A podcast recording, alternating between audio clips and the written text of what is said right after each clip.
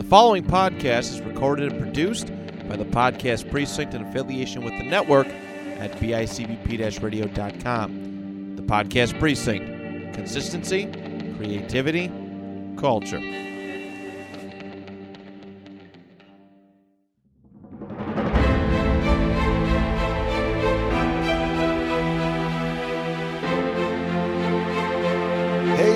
Welcome to another edition of Rediscovering the Indies, an independent wrestling history podcast.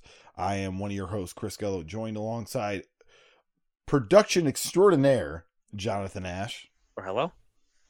And uh, we have a fun, uh, what looks to be a multi part edition here for you on Rediscovering the Indies.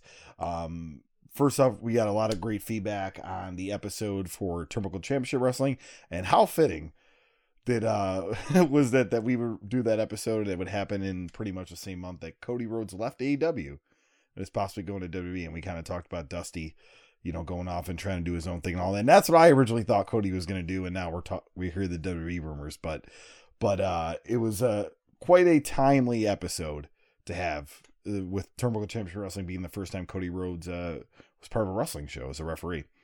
But uh we're gonna do something I've been wanting to do since we started this idea.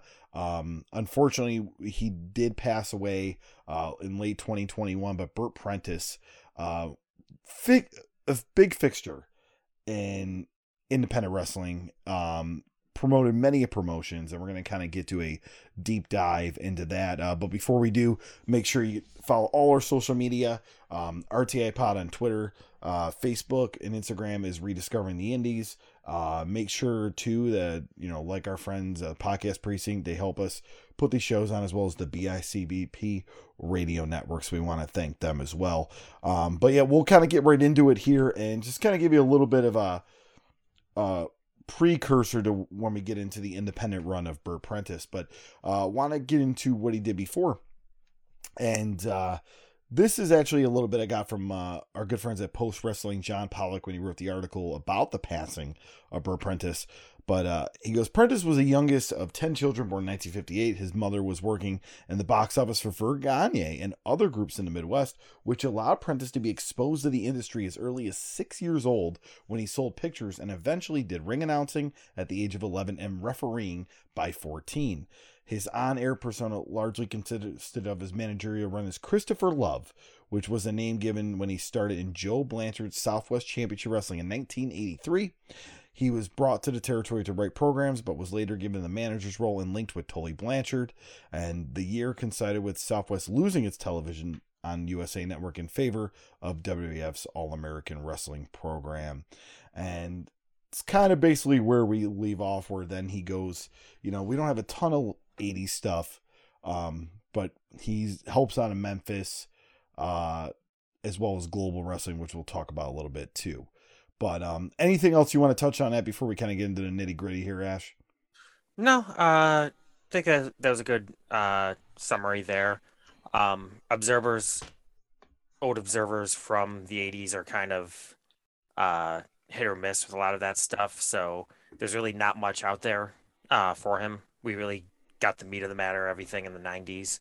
And that's where it really took off with him actually promoting uh, his own shows and going from there. So we'll kind of get right into it here. So it's it's funny. The Observer uh, has him as Chris Love or Christopher Love until probably what about the mid '90s, and then he becomes Bert Prentice. So uh, when we say Chris Love, it's Burt Prentice. It's just I'm just reading off what we have here, but we'll get right into it. Uh, January 14, 1991. Uh, this is from the Observer. Uh, apparently, Chris Love's UCW in Kansas has folded, and Love will stay in Kansas promoting country western shows and and work LPWA. So we don't have a lot about this UCW. Um, I have heard about it, and he runs in Kansas again, which we're going to get into a little bit. But uh, already we're going to do a counter. One promotion already, 1991. So he he is so folks. You're going to be surprised how many promotions he actually did promote for. But one promotion already in 1991. Um, and there March... are on on if you do search uh, YouTube and Google, there are uh, videos from UCW. Nothing, not a lot of cage match. Yeah, there's there's one of him selling T-shirts uh, with a phone number at the bottom, more of like an infomercial video, um, infomercial commercial. Um, so there's stuff out there, and also as we get through here, uh, when I went through the notes of the Observer, uh, he regularly ran TV, uh, so a lot of his stuff, Yes. a lot of this has is out there. Uh, tape traders have had his feds out there for decades, so it's He not like um lost. It's not like something where it's lost to time, like some of our other uh, topics here. he definitely had syndication connections. Oh yeah, you know and and that's probably something he learned you know as a kid learned from southwest or even before with vern and all that awa had a huge syndication network um in the late 70s early 80s early 80s so like syndic and i i remember seeing music city wrestling and music city wrestling is going to be down the line in, in in this deep dive but i remember seeing music city wrestling like on in buffalo oh, so yeah, and yeah, he worked for all those. He worked for a lot of companies that pioneered syndication and and had that system down pat, especially the USWA, which we'll get into, that basically had that system in place for decades of bicycling a tape around the territory and making the connections with local stations and just being able to cultivate that system during that time. here's an interesting note. I'm glad you put this in here, Ash, because it is it is him promoting, but promoting something uh, just a little bit different. Uh, on March 4th, 1991, Chris Love is promoting something other than wrestling, a April 5th concert by Tammy Faye Bakker. Her first concert since her 1989 convention. Yes, the infamous Tammy Faye Bakker. Um, I believe they actually uh, they have a a sh- and the eyes of Tammy Faye, which is I believe a TV show, Uh, well, I think it was a Um, movie, wasn't it? or it might be a movie. Yeah, it's it's it's one of those. It's definitely something that's very new.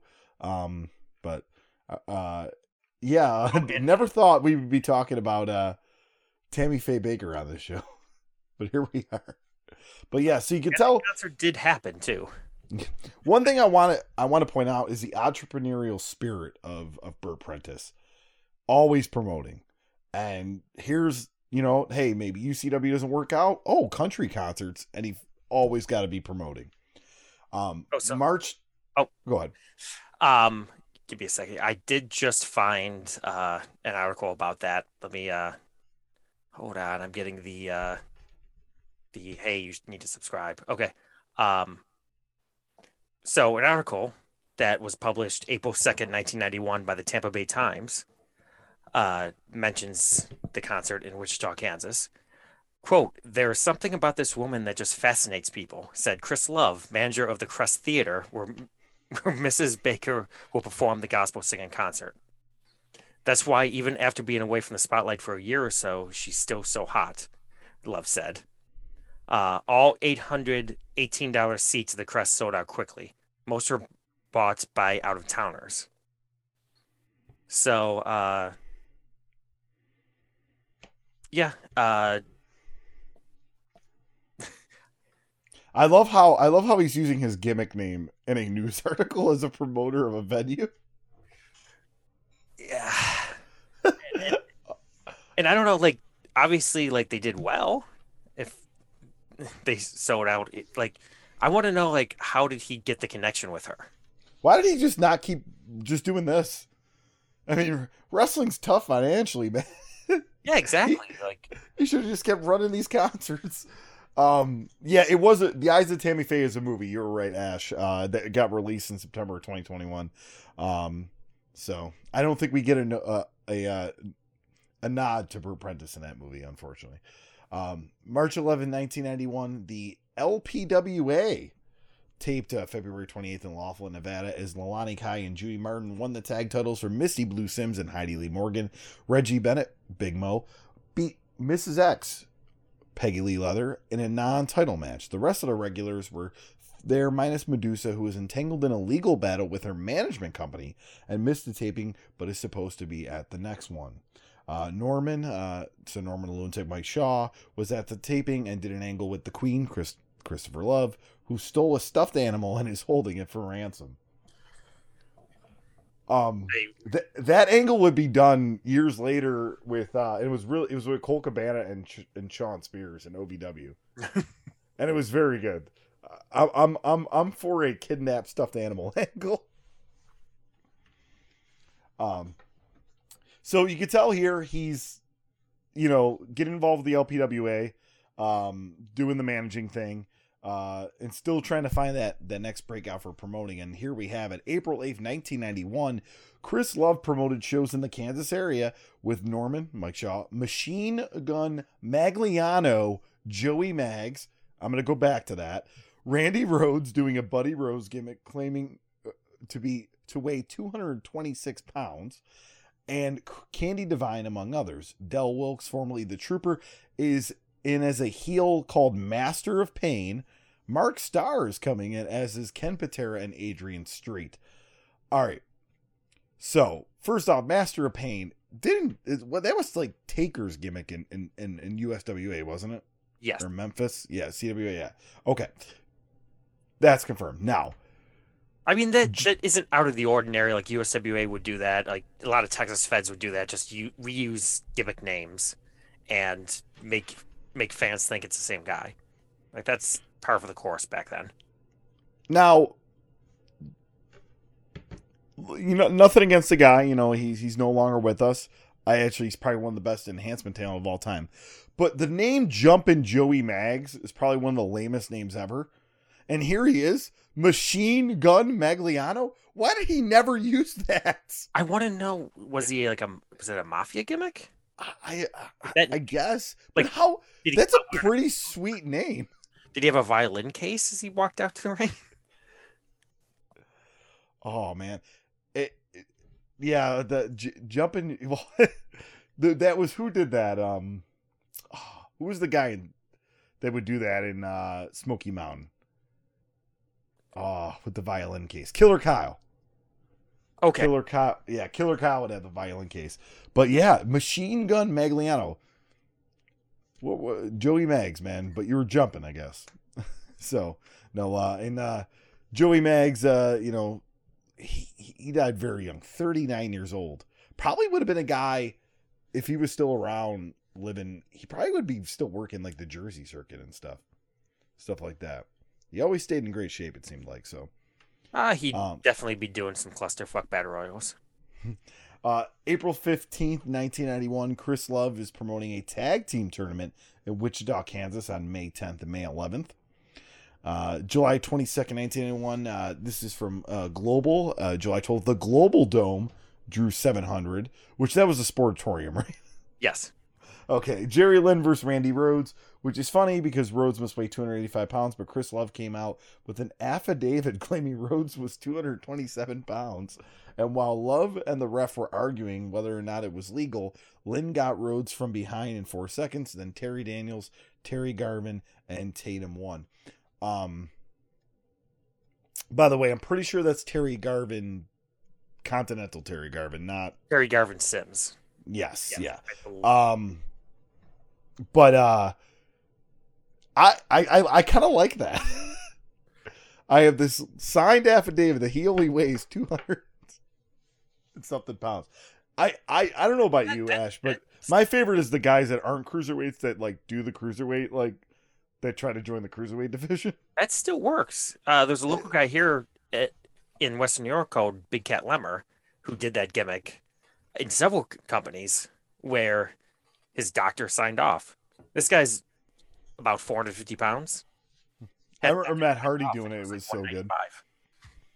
Um, August 5th, 1991, the global office staff appears to uh, be Pedicino as promoter, Bill Irwin, Chris Love, and Bill Eadie among those working in the office. So here he is. So far, in, in eight months, he's gone from folding a promotion to promoting country concerts to managing in the LPWA to running shows again in Kansas to now working in the office for Global. In eight months, Oh, this is why this guy is fascinating. just you've you've you haven't read the notes yet. Wait, it gets. I know we're only in August. we're only in August. Um, August 19, 1991, Global ran its first real house show on August 11th at Wichita, Kansas, with Patriot versus Bill Irwin on top, and Chris Walker and Steve Simpson versus the PYTs, Randy Rose and Eric Fontaine, managed by Chris Love. I assume he was the local promoter of that being in Kansas. Oh yeah, I can Uh, definitely, I can almost guarantee that just because Global never ran house shows, it's, it's said right there. But they're doing one in Wichita. Like definitely, he he brought Global to his hometown. Three title. This is August 21st, 1991. Three titles changed hands on the August 12th show at the Mid South Coliseum in Memphis. Jerry Lawler reigned, uh, regained, I'm sorry, the USWA title in a match where he put up his hair beating Awesome Kong. I'm assuming this was the Kongs. Uh, finish uh, manager Reggie B. Uh, fine try tried to throw power. I'm sorry. Fine tried to throw power at Lawler, uh, who ducked, and you know how that goes from there. After the match, Lawler went to throw fire at Fine, but missed by a mile, but Fine sold it anyways. Oh, I love Reggie B. Fine. Uh, whether when they tried to show the clip on television, Lawler even had to explain the miss by saying how some of the parts of the fireball did hit Fine. While he was trying to explain all this on television Saturday morning, out came Chris Love, who was working here full time except for Fridays when he'll work for Pedicino in Dallas. Love said that Lawler has been world champion for the AWA and world class, and that because of Lawler, both groups went out of business. Love said that he was working for both groups, and they when they went out of business, so it's Lawler's fault as he was in the unemployment line.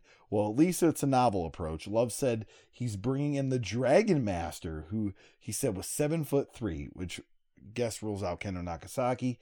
Maybe it'll be Paul Bunyan for for Global. Greg Rollins, who that was. Um, so now, with it, now he's working for USWA. Yep. And here we are, September 6, 1991. Chris Love quit Global to work full time with Jarrett and took Eric Fontaine with him. Uh, August 19th, the Mid South Coliseum in Memphis saw Jerry Lawler beat the Dragon Master, who may be Paul Bunyan, aka Canadian Giant, but we're not sure. Uh, managed by Chris Love to keep the USWA title. So now he quits Global. Now he's at USWA. But all We're- Global was one night a week.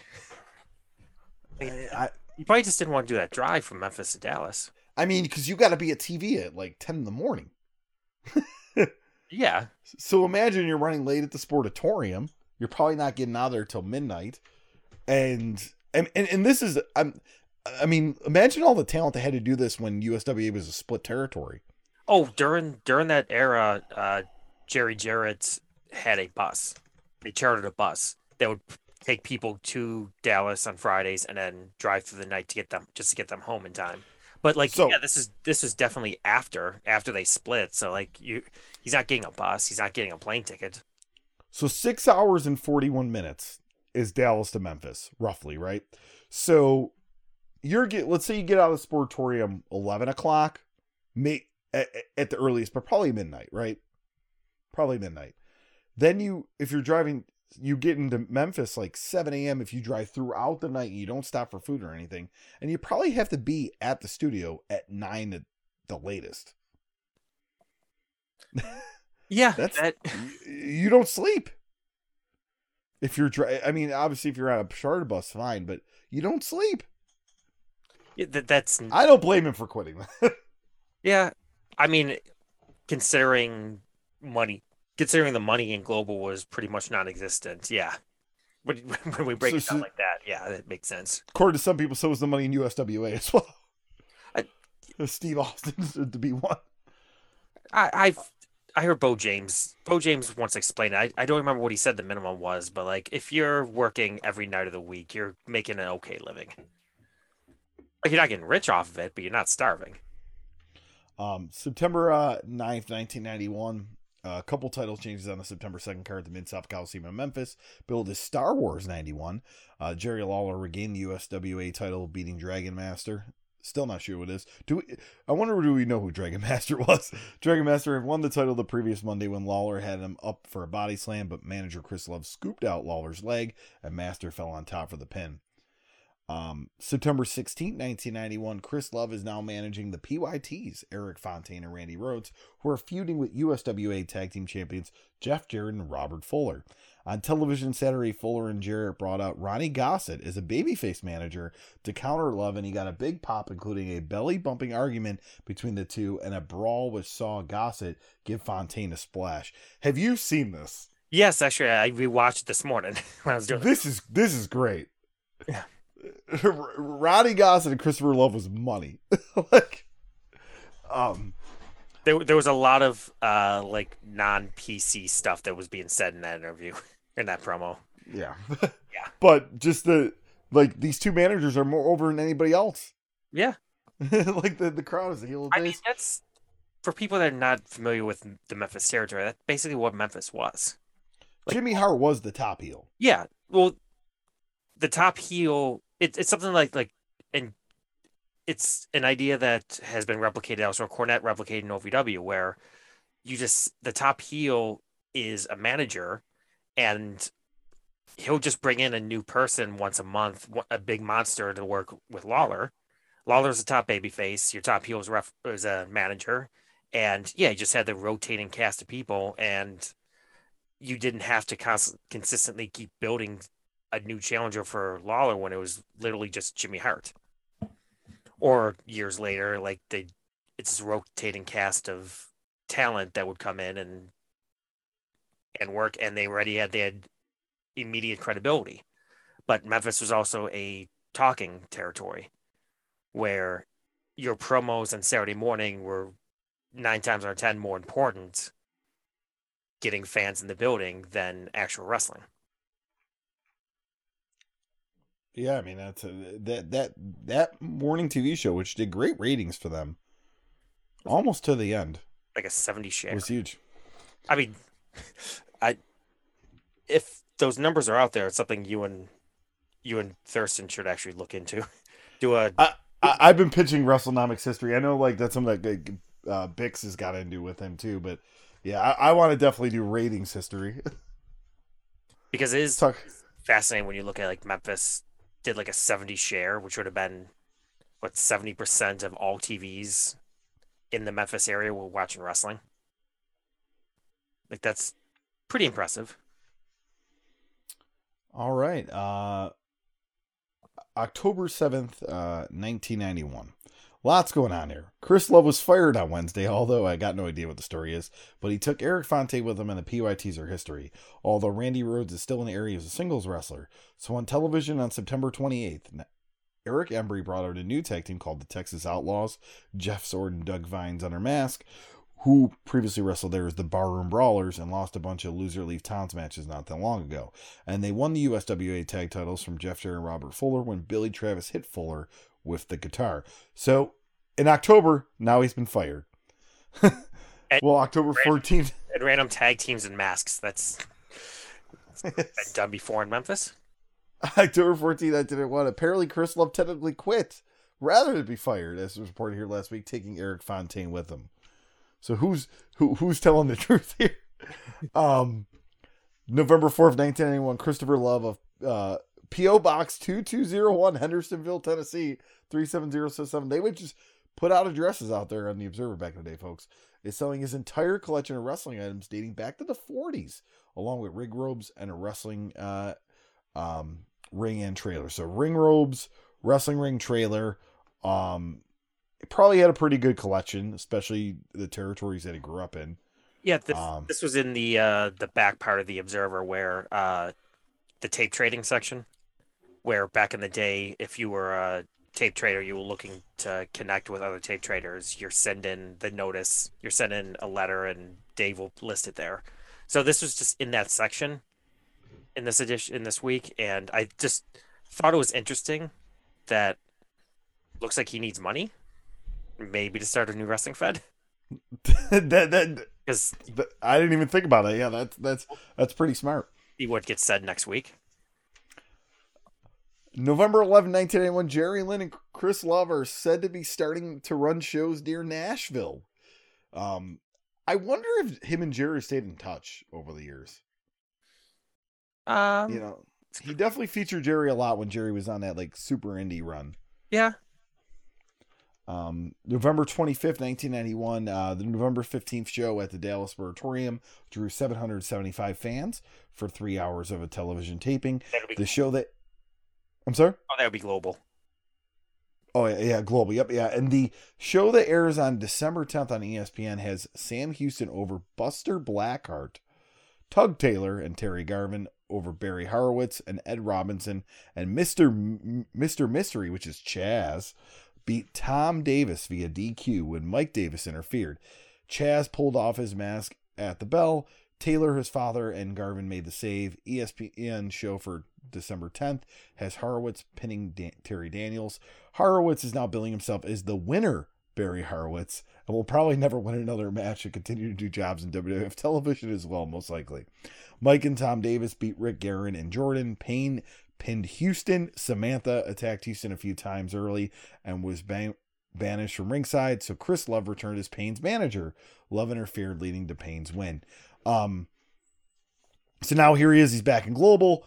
Uh, but I got I gotta say, I you know people talk uh, over the years about wrestlers that were booked to be like top stars, like in a company that that like it just befuddled people. What about Chaz in Global?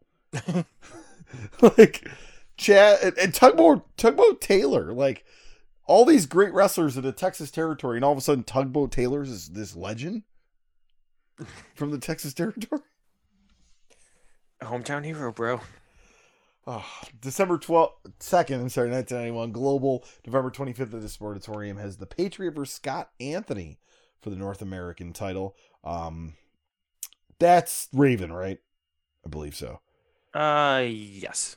Uh, Tatum and Price defend the tag titles against Simpson and Mystery Partner. Lightning Kid, Sean Waltman, versus Chaz for the light heavyweight title. Davis Brothers versus Garvin and Taylor in a cage match. Sam Houston versus Bull Payne.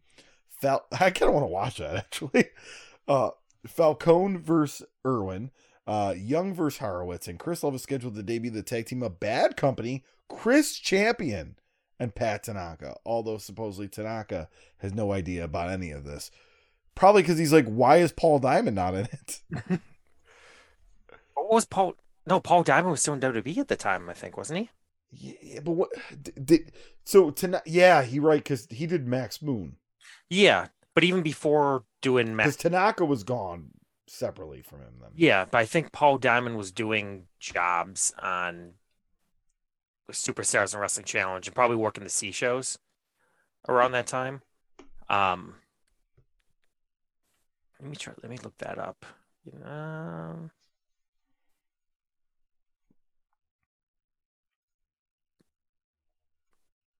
yeah, he was still in. Uh, yeah, he was still in WWE at that at that time. Um, let's see. Oh yeah, he was just working house shows as Kato, so he was still into the mask. okay, He was El Matador defeats Kato. Greg Valentine defeats Kato. Uh, Big Boss Man defeats Kato. Uh, the new foundation of Jim Neidhart and Owen Hart defeat Kato and the Brooklyn Brawler. Well, those the only- Wrestling. it's the only way to go out in late '80s, early '90s WWF. Yeah, You got to put everybody over on challenge and uh, house shows. yeah. Um, this is the last note from 1991, December 9, 1991. Chris Champion and Pat Tanaka didn't debut this week as Bad Company, managed by Chris Love, because Love was hospitalized over the weekend from the flu.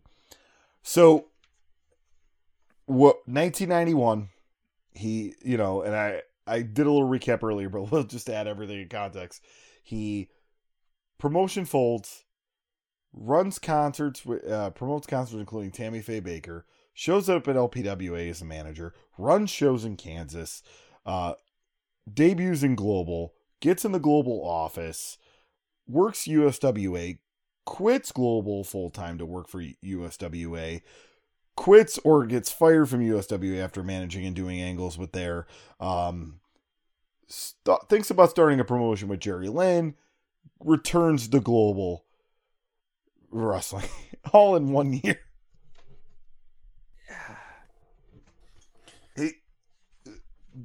I know this episode's gonna blow up, and I and I don't mean to sound cocky, but this episode's gonna blow up because people people couldn't believe how fascinating Rowan Alexander really was, or Dale Gagner when we did those episodes.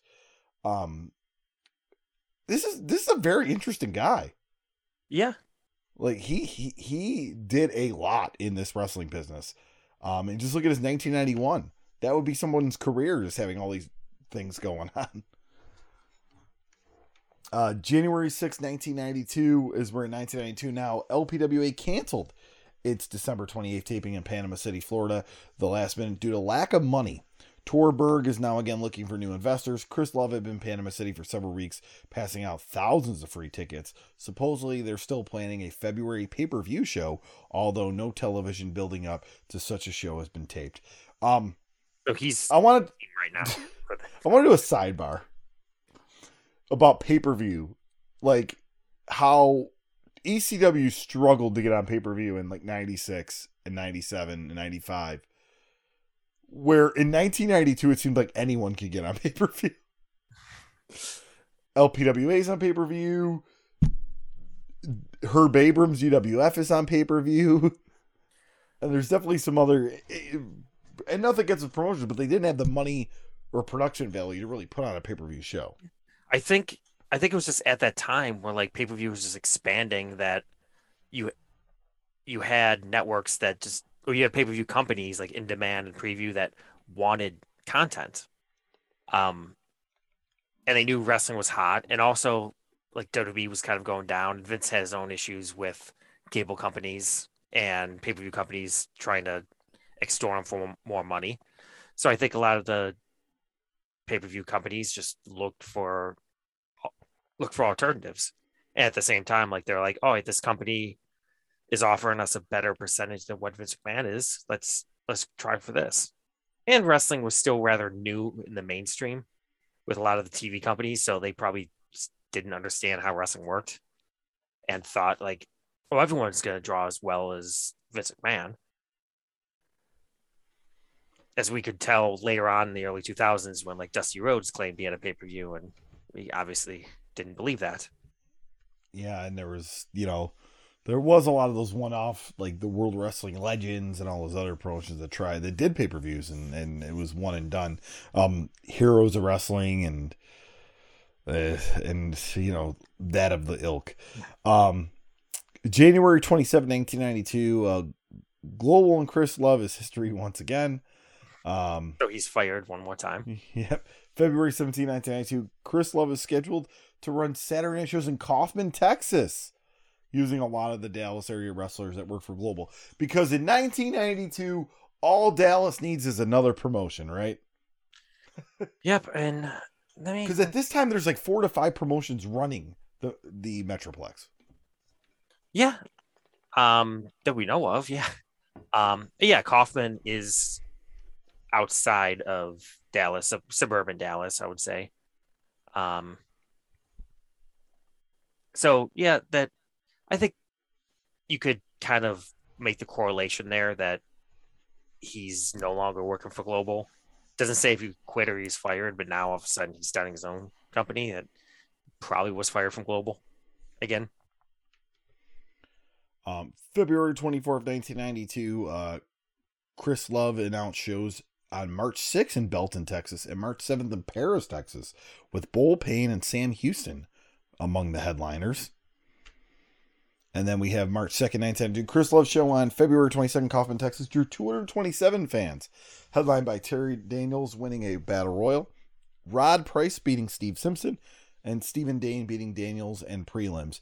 So, I mean, that's the thing. These were the same talent that everyone else is using, especially Rod Price and Steve Simpson and Stephen Dane. Yeah, just the same issue we have now in wrestling. Things never change. Um, uh, but yeah, like these feds, like this is the thing. Like I looked through the torch, I looked through Cage Match, I couldn't find any other results. I couldn't even find the name of his company, like his fed that he was running during this time. So these are uh, under the radar. And what, what would we count this promotion number three? Because there's that can those Kansas shows that weren't UCW. Yeah. So this would be promotion number three. Yeah, that he's that he's running himself. Yes. Yes. Yeah. Promotion number three that he's running himself. We're one year in, guys. Uh, just a little over a year. Uh, April 13th, 1992, uh, Gary Studevant's Big D Pro Wrestling, booked by Chris Love, runs every Sunday night at a converted roller rink in Dallas on April 5th. Main event saw Eric Fontaine and Jimmy James and Miss Judy, the promoter's wife, beat Awesome Kong and Ray Evans and CJ, not the one from Memphis. Uh, April 12th has Chads versus Sean Stevens, formerly Kenny the Stinger. Um, no wonder he changed his name. Uh, Bull Payne versus Tug Taylor. Uh, the Blackbirds, uh, which is King Parsons and Action Jackson versus the Fat Boys, who spent something like a week in Memphis. And Dane versus Terry Daniels and Fontaine and James versus Kong and Evans. Sam Houston and Baby Doll are booked for the April 18th show in Kaufman, Texas. But don't take that uh, to mean a reconciliation. Um, My my my educated guess is that those earlier shows were Big D Pro Wrestling, but I can't say for sure because again, there's no records of them. But everything like what we just read matches up that it probably was. Yeah, but it looks like those call the, the he was doing his own thing, and Big D was probably like, "Hey, come be my booker," Yeah, like I said, it's possible. Um, because Big D would have been on the shows, and that's the thing to announce here. He was he was a wrestler too named Big D. well, Um, wrestling that that's why he's not running in the Big D. He, he, it's technically accurate because he is Big D and he is wrestling on the show, so that does count. um, April twentieth, nineteen ninety two, Big D Pro Wrestling on April uh, twelfth in Dallas included Awesome Kong, Tugboat Taylor, Stephen Dane, the Blackbirds, Action Jackson, King Parsons, Sean Stevens, formerly Kenny the Stinger, and Chaz Taylor. Uh, John Tatum takes over for Booker from Chris Love next week. John Tatum has another Texas So wait, uh, Chris, Chris Love mainstay. was- Chris Love was the booker, uh, like several weeks earlier, and now he has someone else taking over.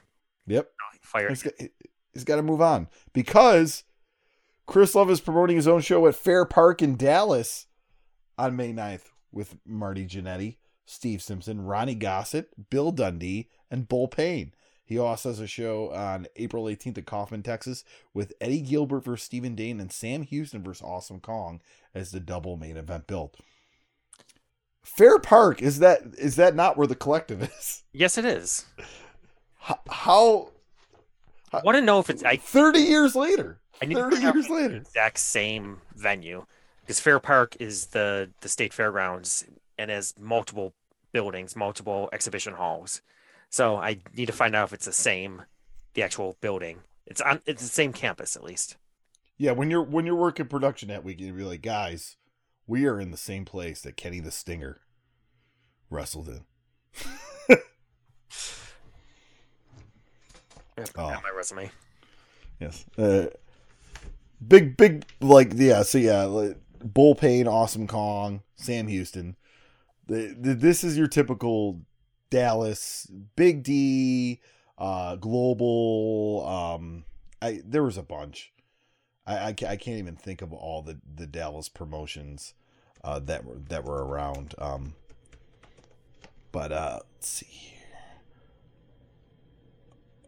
Oh man, I mean, Oh, everyone s- had their own. Like Ken Mantell had his own. Eric Embry had his own. Like everyone ran something at one point. So Kenny the Stinger was also known as Vito Mussolini. It's Kenny the Striker too. Was his name. Um it's very weird, but they don't have Cage Match does not have him listed as Sean Stevens. They do. Uh, no, he uh he was in a tag team with Guido Falcone uh, called the Sicilian Studs. Um, there was a match where he lost to Firebreaker Chip in 1999. And in 2000, he's teaming again with Guido Falcone against Gravedigger and Hellhammer. Yeah, there's a uh, a WWF Superstars listing here for March 1996. The Sicilian Studs, Guido, Yep. Guido Falcone and Vito Mussolini, defeat question mark. Yeah, yeah. There's It's Corpus Nothing there? Christi, so it, it's not Barry Hardy. no. It, it it it could be um oh, who was the who was the guy that was a fake doink? Apollo, But he Ray Apollo. No, no, no. He was a fake doink. He was like uh one of the first guys to do it. A legendary uh enhancement talent they had. It- Dusty it- Wolfe. it- yes, Dusty Wolfe. Was probably Dusty Wolfe's probably on the show. Um Hold on, let me. I got way too many windows open. Um, March 10th. Let me look that up. Let me look at history of WWF because they sometimes have more information on there. Um. Nope, it's they say defeated two unknowns. And also mankind defeated an unknown. So yeah, results for Corpus Christi's kind of uh kind of scarce there. I mean, they did have Devin Michaels and Bo Vegas, known as High Voltage, defeating Alex the Pug Porteau and Rod Price. And I got very excited when I looked up Kenny the Stinger because the first thing that pulls up is Kenny Kaos. And I'm like, is this a 1991 Kenny Kaos or 1992 Kenny uh, Kaos? According to historywwe.com, uh, it lists for the same show I'm talking about as Steve Sawyer, parentheses, Bart Sawyer, defeating Brooklyn Brawler. Wow. It's, it's very interesting that they would do that. Um. All right, so we'll move on here to May fourth, nineteen ninety two, um, where we get a note about the May 9th Dallas Fair Park Arena for Chris Love has a show with Marty Jannetty, Steve Simpson, Bill Dundee, Tug and Chaz Taylor. So he took them from Global, uh, Bull Payne, Stephen Dane, Awesome Kong, and more. That is definitely a shot at Global. He's like, I- am gonna take your top uh, your top talent there.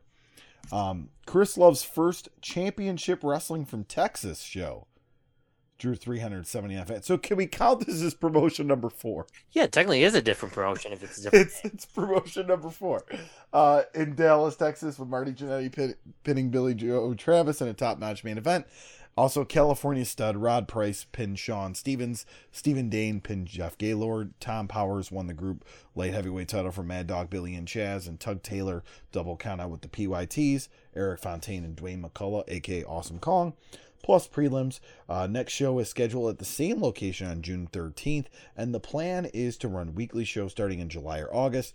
Interesting uh, that headlining the July, I'm sorry, June 13th show will be the Patriot Del Wilkes, who was the closest thing to a national star that the old GWF was able to create. Patriot vs. Travis, Playboy Vince Apollo, managed by Freddie Fargo vs. Dane, Taylor's vs. PYT's, Stud vs. Scott Braddock, Sean Stevens vs. Steve Simpson. This group in its program talked of Jerry Lawler's world champion and claims it will be bringing in outside talent. Um, a lot go a lot going on there. Um, d- definitely you could tell like th- this is to to get at global. Yeah, and then uh yeah, just booking the majority of global talent on there. And I also think it has just it's also to get get at Big D Pro Wrestling, which uh, this this is May 9th and they drew 379 fans. So I'll let you go ahead and read the next paragraph. All right. Yes. So, uh, um, May 18th. Oh yeah, so so we we have it here uh from Big D Pro Wrestling. Drew 95 fans on May 10th in Dallas as Stevens beat Tatum via DQ and Travis beat Stud via DQ. Plus Gary Young pinned, pinned Action Jackson and Parsons pinned Dane and Jimmy James beat Mr. Outrageous Ray Evans. 95 people Big D was drawn. The same weekend too. So Yep. Chris Love did Three, 380. Big D did less than 100. Everybody's just going for that Texas market. Yeah. Um, June 1st, 1992. The future of the Global Wrestling Federation appears bleak. Amidst reports uh, around Dallas that the Sportatorium owner Jared Alford will be kicking the group out of the traditional Friday night home at wrestling in Dallas in favor of Christopher Love's Championship Wrestling in Texas promotion. The decision was apparently made at a meeting this past Tuesday night with Love and three of his associates meeting with Alfred's daughter, who was in charge of all the Sportatorium's affairs. Alfred had cut Max Andrews a sweetheart deal after removing Kevin Von Erich's ill-fated attempt to resurrect World Class Championship Wrestling in 1990 of $1 per paid admission. In recent weeks, this that has meant that weekly rent has been less than $200. Love is claiming that he'll promote up to three shows per week, besides his CWT group doing American style wrestling on Friday nights. He's also planning running all women shows, tough man contests, and lucha libre cards on a regular basis. In addition, Love has negotiated with WCW about doing joint productions at the Sportatorium starting in September. Uh, the date of Andrew's final show at the Sportatorium is expected to be determined at a meeting to be held sometime this week, but is not expected to be any longer than another four weeks before he's done. There had been talk of Andrews moving shows to a smaller location, but with the traditional style uh, or traditional site and night. Um, the shows in another place will be hard pressed to even equal the minuscule attendance that they've been doing. And it's questionable ESPN would continue to use the tapes in a less television friendly building. There have been rumors going for several weeks that ESPN eventually was going to switch its afternoon daily format to attempting to once again use old tapes with bigger name stars rather than the more current na- no names that GWF was using. Oh, the glory days that ESPN would show wrestling in the afternoon on the weekdays. Um, but a lot to talk about here. Uh, we've we've heard this on other podcasts and, and all that about the sportatorium, and it was what you would get a dollar per ticket, right? Or rent. You paid you paid you paid the sportatorium a dollar a ticket for rent, which is a really good deal. Yeah, I mean tickets probably were no more than ten dollars a person at that point, maybe even cheaper.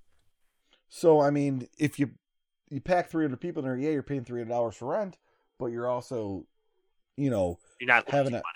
No, you're you're not at all. You got 300 people going there, and then I think, I think I, I forget what the concessions was. I I think that was a split too. I can't remember. I remember like listening to I think Jared recently talking about it, but the concessions were some part of the deal too. I wouldn't want to eat the concessions at the sportatorium. um, yeah, you hear all stories about the rats and everything, right? There are rats in the deep fryer. they didn't change the deep. They didn't change the oil in there for since world class days. Um. So, want to talk about that? Uh, um, stealing the sportatorium. That's a that's a pretty bold move. Uh, want to talk about that? He plans to run not one, not two, but three wrestling promotions and a tough man contest. So he wants to run a women's promotion, a lucha libre promotion, and championship wrestling for Texas. So here's the thing. Um he that could have worked. Maybe I, the all women shows, not during that era. Um, because women's wrestling was mostly just what you would see on Glow. There wasn't a lot of strong enough workers at that time, and the best, the majority of the best women's wrestlers at that time were in Japan. Yeah, yeah. So he it that might not have worked. Um, Lucha Libre definitely would have. I think if you if he could have hundred percent, hundred percent, especially in in Dallas, if he would have split it up to do Lucha Libre cards on a Thursday or like a Monday or Tuesday, like an off night, it, it would have drew it would have drew fans. We talk in 2022 and all these stack shows that are going on WrestleMania weekend, and I think the the I think the Gringo Loco show, Lucha show, is going to steal the steal the weekend. Oh yeah, I, I, I you know show. Um, and Psycho Clown and Dr. Wagner working uh that weekend too. Like that's a big draw in yeah Dallas. I mean, he knew he, he knows the market there, and he he was he was smart to to want to do that. It probably could have worked. Um, because I don't even know if they ever had ever had lucha libre at the sportatorium. I mean, I don't not a not a regular fact. No, I mean, I I, I think world class would would bring in maskers, but I'm not sure. I'm sure they did. I'm just I'm just winging that to be honest with you. Um, I know he did Houston quite a bit. Um, so there's that. Now, uh, another thing I want to talk about is WCW doing joint productions at the Sportatorium. Who would have he have known in 1992 with power to even have that conversation? Because this is this is Kip Frey, right? Um, Kip Frey with with Ole or Dusty booking. No, Bill Watts would have just take Bill Watts would have took over. Bill Watts was there by June. Yeah, he was there. He started okay. in May of '92. So okay, Watts would have but, started. Uh, so Watts, but but Watts, yeah, like Mm. I their paths never crossed. Grizzly Smith would have been there if Watts was there. I think he would have had some kind of connection to someone there. Obviously, Kip Frey might have been gone by that point. He was only there a short time. he was only in charge for a short time when there was no one else between like the Jim Herd and Watts era. Um, Yeah, that that's just that's very interesting. Um, that that maybe through Pedicino. yeah, yeah, yeah. Because Pet Connection with WC. because Pedicino totally had a lot of connections to W. Yeah, that might have been. Um, but he was also trying to. He was going at global. So who knows? I yeah, that's but it was also Max Andrews Global uh, at this point. Um, but uh, yeah, so d- just back where you're talking about, um, yeah, I, I don't know if that would have worked, but WCW at that point in 1992 wasn't drawing big crowds, so running something small at the Sportatorium probably would have been a better bet. I mean I I would have that's something that I think Watts would have jumped at. Like no Yeah. one else would have. Bischoff never would have. Do a Clash of the Champions at the Sportatorium. Like Bischoff never would have jumped at that. Jim Herd never would have jumped at that because they had the, the mindset of TV. Watts was stuck in the '70s and had that mindset of keeping it small and the tradition. So he would have definitely jumped at that. And do Stan Hansen versus Sting. There you go. Boom. There's your main event. Um, Well, no, I would have did Freebirds. Like you would have brought in the Freebirds Uh, you're not putting them on the main. Not in 92.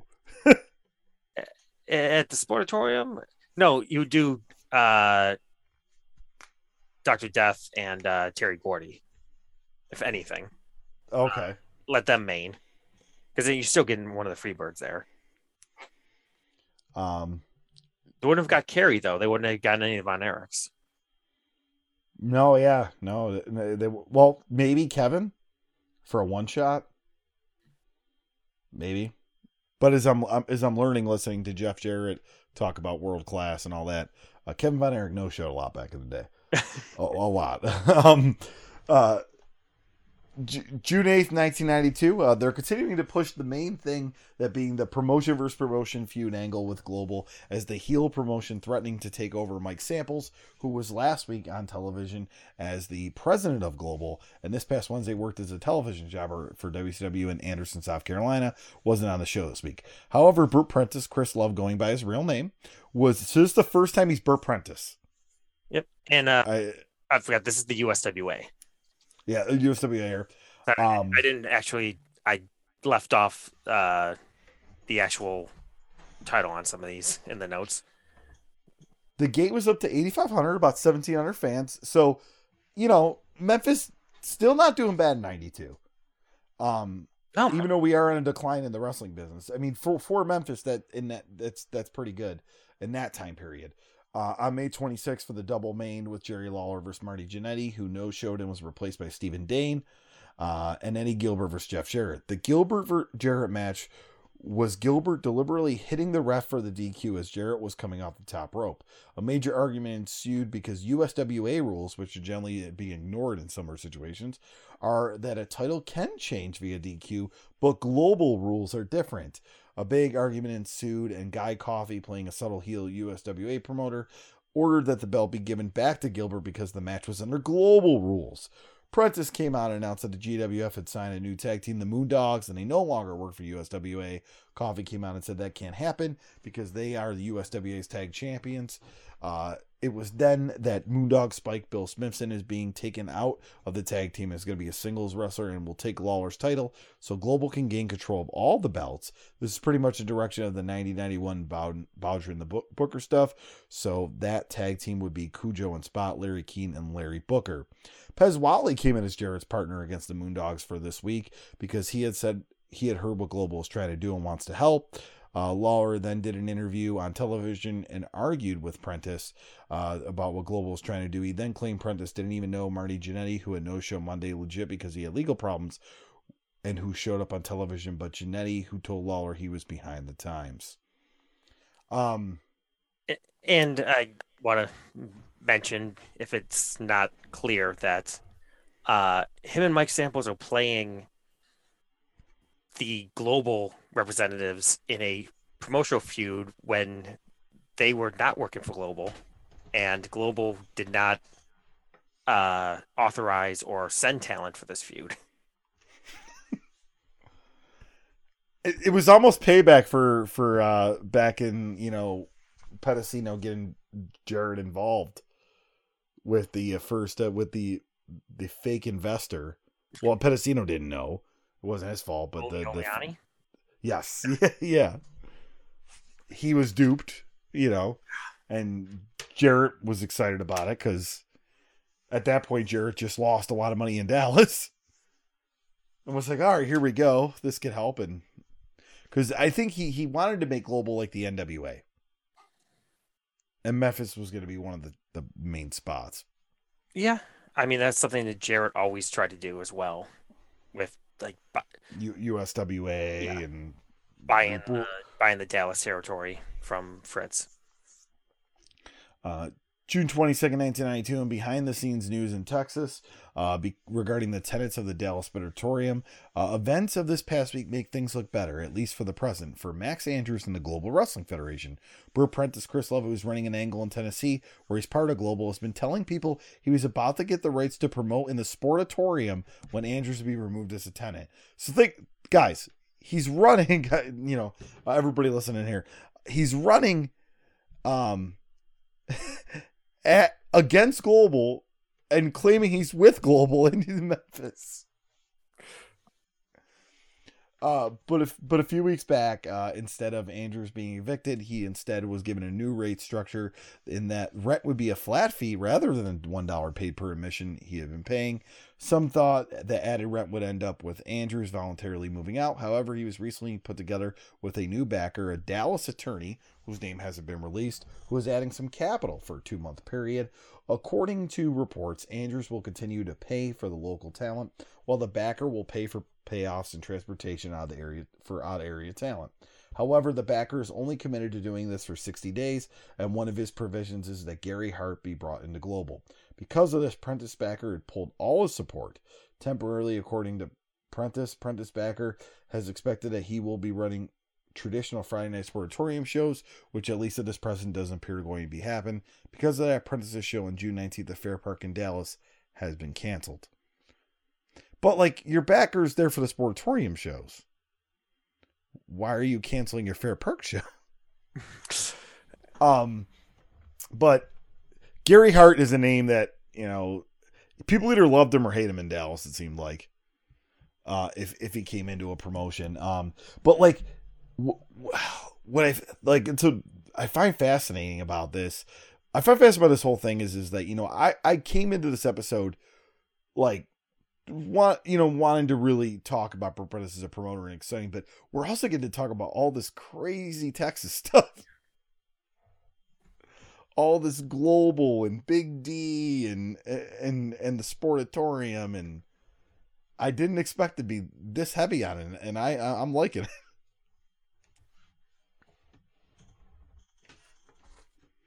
I don't know what your thoughts are on that. Uh, just the fact that this is there. There's a lot of Dallas drama here.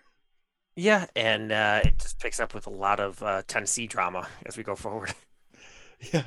June 29, 1992 Observer, uh, June 15th in Memphis saw Eddie Gilbert win the Unified as an AWA, world class USWA and global title from Jerry Lawler in the match where Gilbert said he'd retire if he didn't win. Finish saw a ref bump Gilbert threw a fire at Lawler, who ducked, and the fire hit Bert Prentice. At that point, Mike Samples, the global president, uh, hit the ring and hit Lawler with a chain so Gilbert could win. The match had a no return clause on it. Others results saw Jeff Daniels beat the Candyman.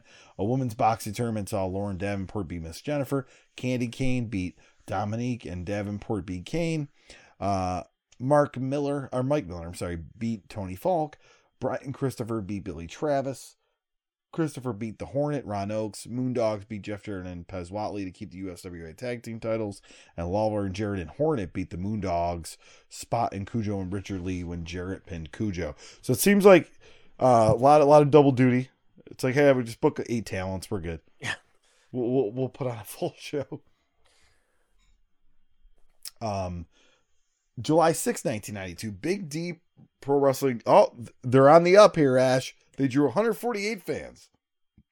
On June 20th in Dallas, as Ray Evans beat Tom Powers, Hurricane Mike beat Jimmy James by DQ, Action Jackson pinned Young, who was legit fired from the group after the match. California stud Rod Price beat or pinned Dane. Iceman King Parsons beat Scott Braddock. Sean Stevens regained the held up Big D title from John Tatum when Freddie Fargo tried to interfere and hit Tatum with the belt, but was cut off. Uh, Tatum got the belt and hit Stevens with it and pinned him, but a second ref came ringside and told the first ref what happened and he reversed the decision. Fargo then stuffed a lot of money into the second ref's sure pockets. Chris Love has taken over as Booker for Big D from from Tatum. He's back. Love will continue to work in Tennessee and is said to have a new backer to run Wednesday and Saturday shows in Dallas starting in a few weeks under the Championship Wrestling from Texas name. July 5th uh, show has Tatum and Stud defending the Big D title belts against Parsons and Jacksons and Steven versus Mike for the heavyweight title. Wow, talk about a grind here, huh? Yeah, and This guy, he he's got a he must have a good work ethic because he's booking at a place, managing at another place, and running his own promotion. yeah, and these weren't just companies that were running one show a month; like they're weekly territories. I mean, not maybe not weekly by Big D standards, but still uh, very active promotions. Yeah, and I think Big D was running a few times a month.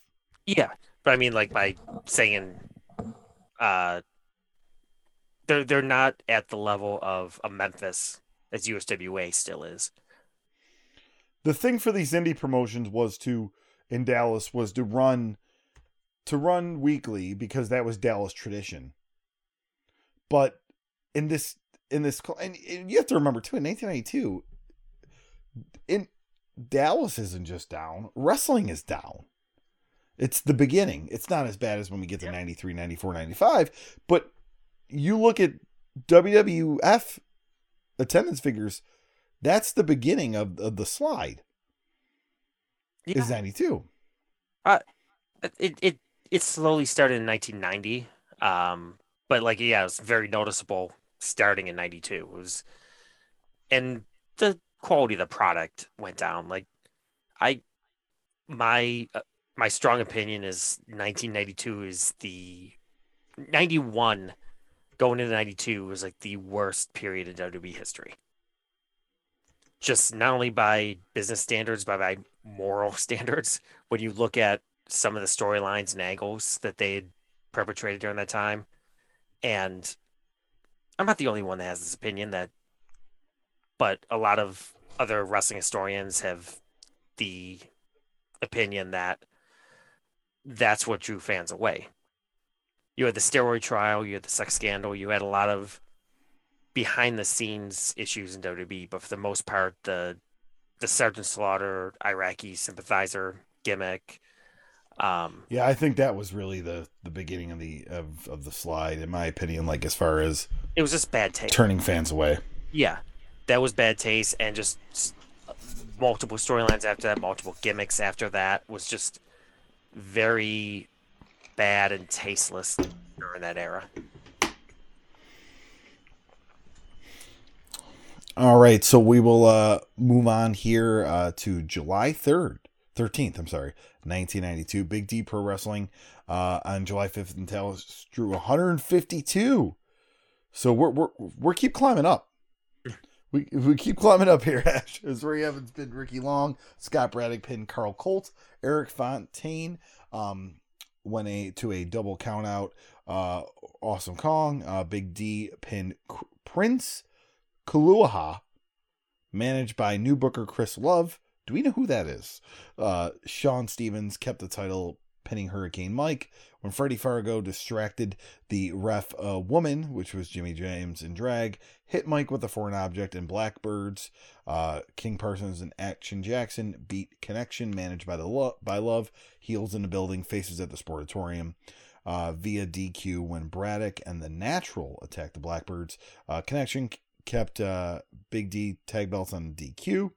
Uh, next week is Stevens versus Mike, Tatum and Price, and Dane versus Chris Love and Blackbirds and Chaz Taylor, and Big D versus Prince Kaluaha and a loser leaves town match. A lot of DQ finishes here, and that's never good for a territorial promotion. Nope. Uh, I don't know Prince Kaluha. I looked. I tried to find something. I even looked up King Kalua to see. My, I, that's where I thought. I was like, did King Kalua spend some time in Texas? Not that I. Not that I was able to find. Uh, he was working. He was still in the Northeast, uh, regularly active during that era. Also, at '92 was when he was working ECW, Eastern Championship Wrestling. But uh, yeah, as far as I could tell, it wasn't him. Um, July 20th, 1992, Big D Pro Wrestling drew 173 fans on July 12th at the Rocket Palace in Dallas. Uh, a uh, Price drew Fontaine in a good opener. James pinned Ricky Long. Carl Colt beat Ray Evans via DQ. Fernandez double count out on Tatum.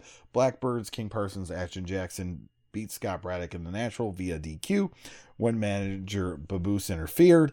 Um, Big D uh, beat Prince Kalaw, managed by Chris Love in a loser leaves town match when Mike and Hurricane Mike won the Big D title from Sean Stevens. Big D was supposed to keep Freddie Fargo from interfering, but D was attacked uh, before the bell and carted out. He he came back for the finish as Fargo tried to interfere, but Big D hit him with his light heavyweight title belt and pushed Stevens off the top rope, and Mike pinned him. On July 19th, he has a rematch for the belt on top. Blackbirds versus Braddock and Natural, Fernandez versus Tatum in a lumberjack match, and more. Eddie Gilbert is scheduled to debut for this group in July 26. Chris Love uh, was on a show scheduled for the Fair Park uh, in Dallas on August 1st. Gary Studevan is now running Lucha Libre shows every Thursday at the Rocket Palace, drawing about 300 fans per week. So Big D is running Lucha Libre shows and drawing twice what he's drawing Big D. Maybe just stick to that. yeah, um, goes back to what we were talking about running Lucha in Dallas. And uh, Rocket Palace still exists from everything I can see. It's the Rocket Event Center or the Rocket Fiesta Palace. Um, there's just so much interference going on here. And, you know, we're talking about this because this is Bert Prentice booking. Um, and he's also, you know, obviously involved. Um, but, you know, as a talent too. But, you know, even the good bookers sometimes just, you know, and at the end of this, we can decide if Bert Prentice was a good booker or not. Uh, you know, on top of being a promoter. Um, but this is a lot. Yeah. a lot of DQs or interference and it's just a lot. Okay, so this I saw this and uh, listeners, I hope you're you're going to enjoy as much as I do. I saw this when uh I was looking at the notes that you sent me before we did the show and uh I'm intrigued for this. Letters to the Observer now this this is a an observer writer writing a note, writing a letter into the observer, and here we go. It's titled "Crooked Promoters." I was happy to see the letter by Abdul Farouk Jr. warning wrestlers of crooked promoters. I was also astonished at another issue to see a name from my recent past appear, one Paul Baumgartner. I met him in the winter of 1990. He told me the same story about being the Wolfman in WWF. At the time of our meeting, we were told he was trying to put together a worldwide organization called Around the Globe Wrestling Federation. He claimed it was backed by Coors, Bird's Eye Foods, and Dick Murdoch. He also claimed he was close friends with both Murdoch and Greg Valentine. He even offered me a job as a field representative in which he was going to allow me to dictate my salary and even relocate me from Ohio to Florida. At our first meeting, I met Mike Moore, the Motor City Madman, and bad and boy gone bad joe daniels these two members supposed to be the nucleus of around the globe wrestling federation. He claimed that murdoch had booked a tour for texas new mexico and mexico. I later found out from a former wwf referee that the wolfman story and the story about murdoch and valentine were all pure fantasy. I later learned when Baumgartner le- left the area that he had not only collected advance money for setting up bogus shows, but also left a trail behind him with numerous lies coming from his lips. Another person to be aware of is Chris Love and his sidekick Eric Fontaine. In June of 1990, I worked two shows for these guys under the false guise of it being an AWA show. Myself and the ring crew never got paid. Love is extremely talented individual. He has numerous contacts in the business, but since 1990 has moved from North Carolina to Texas to I'm sorry to Kansas to Texas to Tennessee to Texas to Tennessee. Uh, while he puts on good shows, he also leaves a trail. I'm not sure Love knows this, but his body, buddy Mr. Fontaine threatened me with bodily harm, trying to collect the money due me. Uh, another to watch out for was William Barnes, who also had wrestled as Jake the Rock Battle. He claimed to be wealthy and own a fitness business. He claimed to have run Citrus Wrestling in Port St. Uh, at one time, uh, he was my best friend, but he never fulfilled any of those promises, nor did he ever prove any of his claims. Other people I know that have put together good shows without ripping people off, um, of people I know, sorry, are Mike Collins, Joe Ara, John Bush, Paul Jones, Charlie Fulton, and Dick Worley. There are many others I don't know of, but I can personally vouch for these ones listed. Chuck Allen, Western Ohio Wrestling. Where do we begin? Um, right. So, I, I put the what- entire thing in there, so not everything. In, oh, I wanted to read the entire thing. oh no, I, I because there we're going to talk about personal experiences. um, let, let's let's let's talk about the Prentice stuff because that's why we're here, right? So, was was Bert Dale Gagner in before Dale Gagner was a thing? uh, quite possibly. Were were the shows in Kansas AWA? I don't know. I mean, and we have this is all alleged. Like we don't know if this Chuck Allen guy is telling the truth or or or not. Um, funny how he puts Western. So this is clearly a wrestling promoter. Um, so take that for for what you will. Um, a lot of the one thing wrestling promoters don't like other than bad draws is other promoters. Not every there's pros get along, but believe me, folks, the forbidden door is not a thing in in, in 95% of wrestling. Um, but uh, I mean, for all we know, this could have been like run the, the false guise of a being an NWA show, or AWA show. This could have been a, D- a Dale Gagner incident. it it could have been it could have been Dale, one of Dale's first shows, and Chris Love was the booker. Maybe I you know Yes, Um, and Chris would have took the heat for it. exactly. Uh, but I mean, it's all speculation. I, Yeah, and, and, and we don't know if Eric Fontaine threatened him and all that and, and, and all that, but um it, it I do like here though. He's moved from North Carolina to Kansas to Texas to Tennessee to Tex that that seems to be true. yeah, yeah, we've been able to prove that. it seems to be true. He definitely bounced around, and that's one of the more fascinating things about Prentice. Um. So so yeah, so we have that now.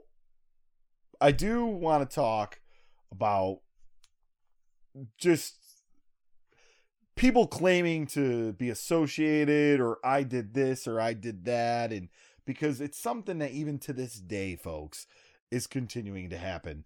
Um, and I think we we've we have talked about it, it episodes ago about promoters, and I even said it in a comedy experience. I had a guy tell me that he was the great great grandson of P.T. Barnum, and I'm like, but it's spelled differently. He goes, oh, we've changed it over the years because it was Barnum with H A M. What do you want to you want to ret- tell your uh, doink story when you called out a fake doink? Oh yeah, we we we could talk about this. So, um, there's a guy. There's a who mostly wrestles in Pennsylvania, um, but I occurred him, experienced him in Jamestown, New York, and how he would introduce himself not just to fans, but to the talent in the back in the locker room. Hi, I'm Doink from the Fed. Now, this isn't Ray Apollo. Wasn't Matt Bourne.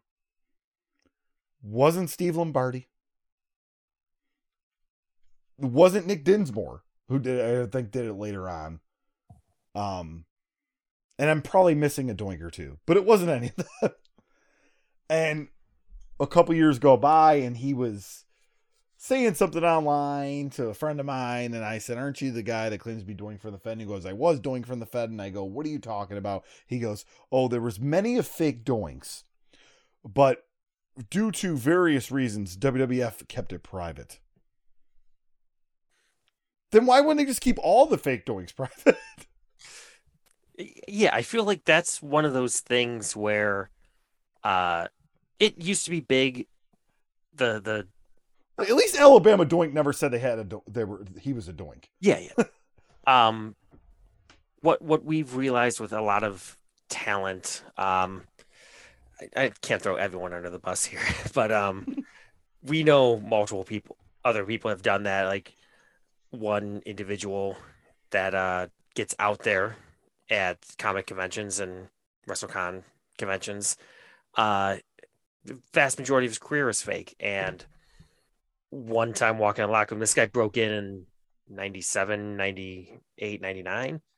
Um, a story he tried telling us in a wrestling locker room once was that he hurt his neck wrestling the Steiners in Japan. Um, but it's those stories where uh, Hangman, and all the Japan Steiner stuff's out there. Yeah. and, and he's not listening to No. Hangman, Bruce Proban, same way, same thing. All these guys that would go to Cauliflower Alley that would just There was a guy called the Super Tramp in Pacific Northwest. I remember Brian Zane talking about it. And he claimed he was this old territory wrestler in Vancouver and all that, and there's nothing.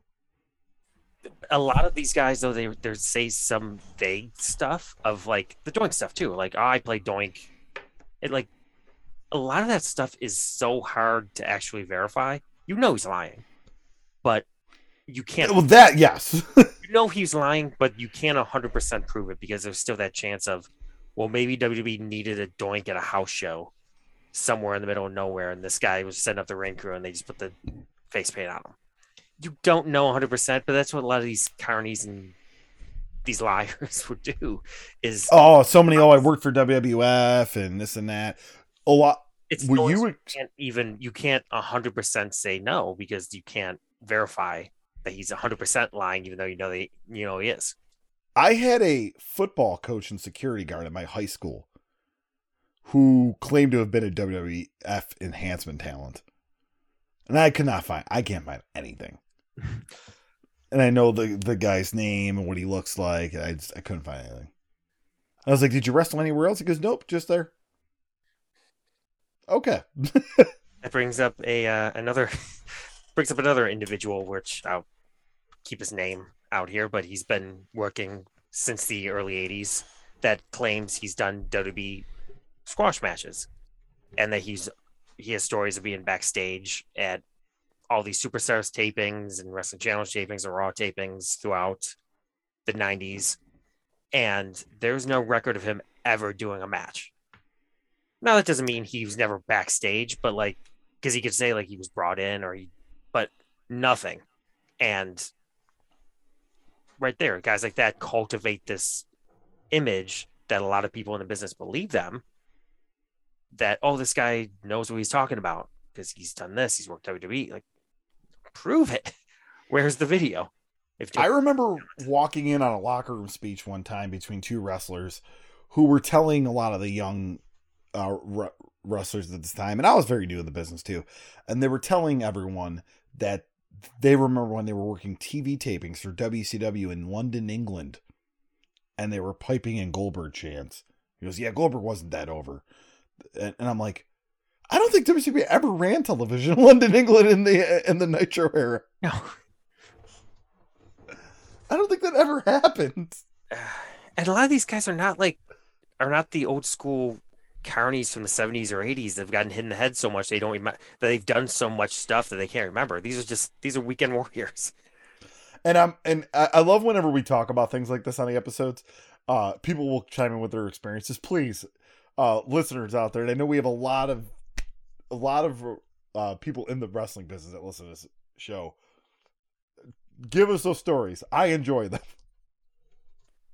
I enjoy these stories very much, and I could probably release some of the names to you that that we're talking about off and, air. and more andrew anderson and cuba Car- carmichael stories oops i just said their names oh well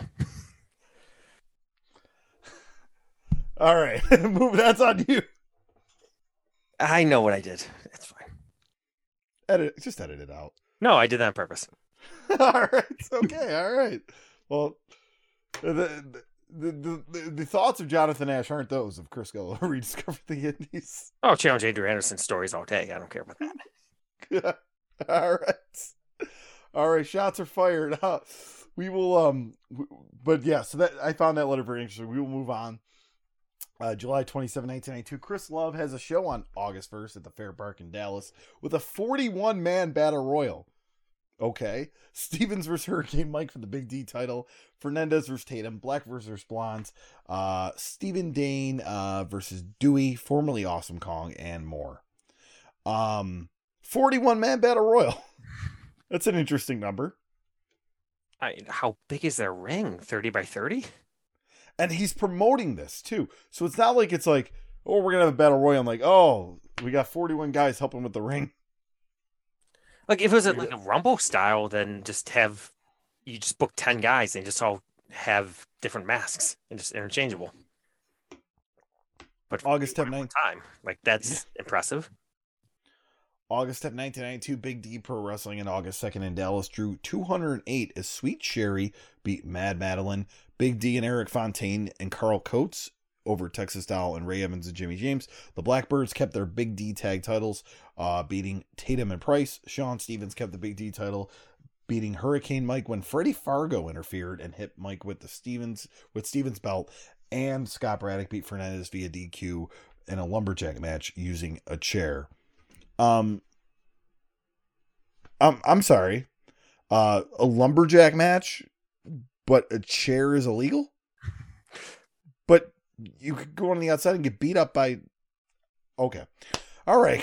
Chris Love's August first card at Fair Park Arena was canceled. Oh, so, So it looks like battle royal.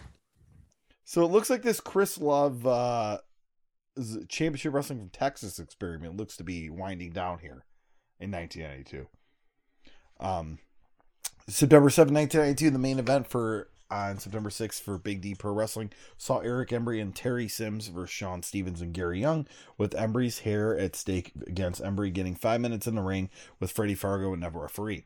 Embry pinned Stevens to win the match when Fargo held up a chair and Stevens tried to whip Embry into it, but Embry reversed the whip. However, uh, before Embry got the five minutes with Fargo, Young and Stevens gave him two spike pile drivers on a chair. Fargo then destroyed Embry with chairs until Embry did a major juice job. With 45 seconds in, or 45 seconds left, sorry, Embry started his comeback and gave Fargo a low blow at the bell. Next week has Embry versus Fargo with all the wrestlers barred from ringside.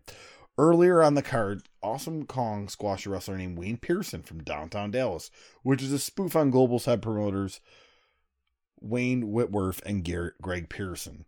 I for, I keep forgetting Global like was sold like three times. Wh- Why? There's eight promotions running in Dallas. Just start your own. You don't need the global name. There's a Chris Love putting a little dig on uh, his former employer. Yep. Yeah, uh, this was uh, done in retaliation since Eddie Gilbert versus Dark Patriot Doug Gilbert for the GWF North American title was scheduled on the Big D card. Both Gilberts no-showed the card, with Eddie saying he had a, has a message Sunday morning on his answer machine from Greg Pearson saying that he had a few Texas Marshals will be waiting for Gilbert when he arrived to the DFW airport, and if Gilbert got off the plane, he'd be arrested for stealing the GWF North American title. So Gilbert didn't come to Dallas. I've always heard that the belt is not property of Global, but of Carol Lindsay, the original financer behind Global, who's no longer affiliated with the group, and that Lindsay had given Gilbert the okay to use it since she left the group on bad terms with Max Andrews. Promoter Chris Love has made the announcement that Gilbert wasn't going to be there and offer refunds that none asked for, um, since he can make up a story about travel connections problem or make up that Gilbert was injured in a non-existent match, but instead he wanted to tell the story and basically told what was written here. Bill Dundee appears on the for this group on September 13th with Danny Davis and Jeff Jarrett scheduled in coming weeks. So I didn't realize Jeff Jarrett was doing this stuff when he was in 92. I thought he was just doing USWA before he started with WAF. I didn't realize he was doing Big D. so yeah, um, still using that uh, that the the non-existent global feud from USWA that they claimed Eddie Gilbert as champion and trying to promote a global title match in in Big D. It didn't really work. I had no idea how involved Prentice was in Big D, by the way.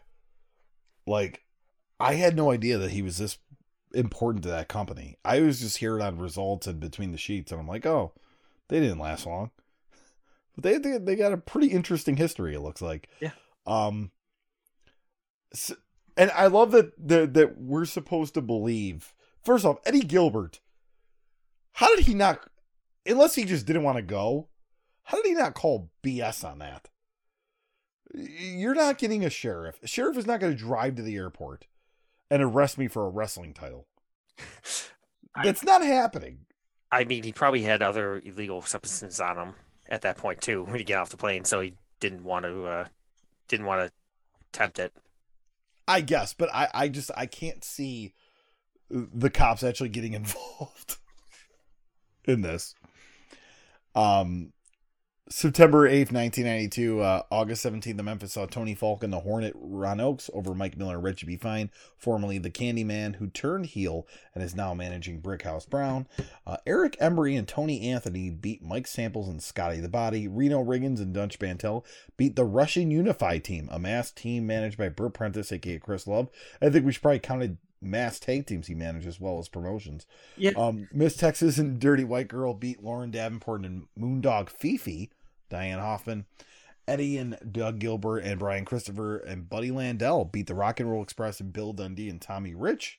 Um, that sounds actually like a pretty good match.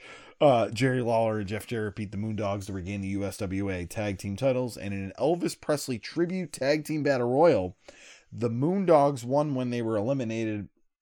Rich and Dundee, when Rich turned on heel on Dundee, Rich and Dundee were the top face team in the territory about 10 to 12 years back. Um, I, I put that in the notes just because of the Russian unified team. Yes, but well, and and now we're you know the Russian Olympic Committee, right? Yeah. um, but also, El- why is there an Elvis Presley tribute tag team belt battle in 1992? What's going on? Like, I. Well, it's Memphis. Does anything have to make sense?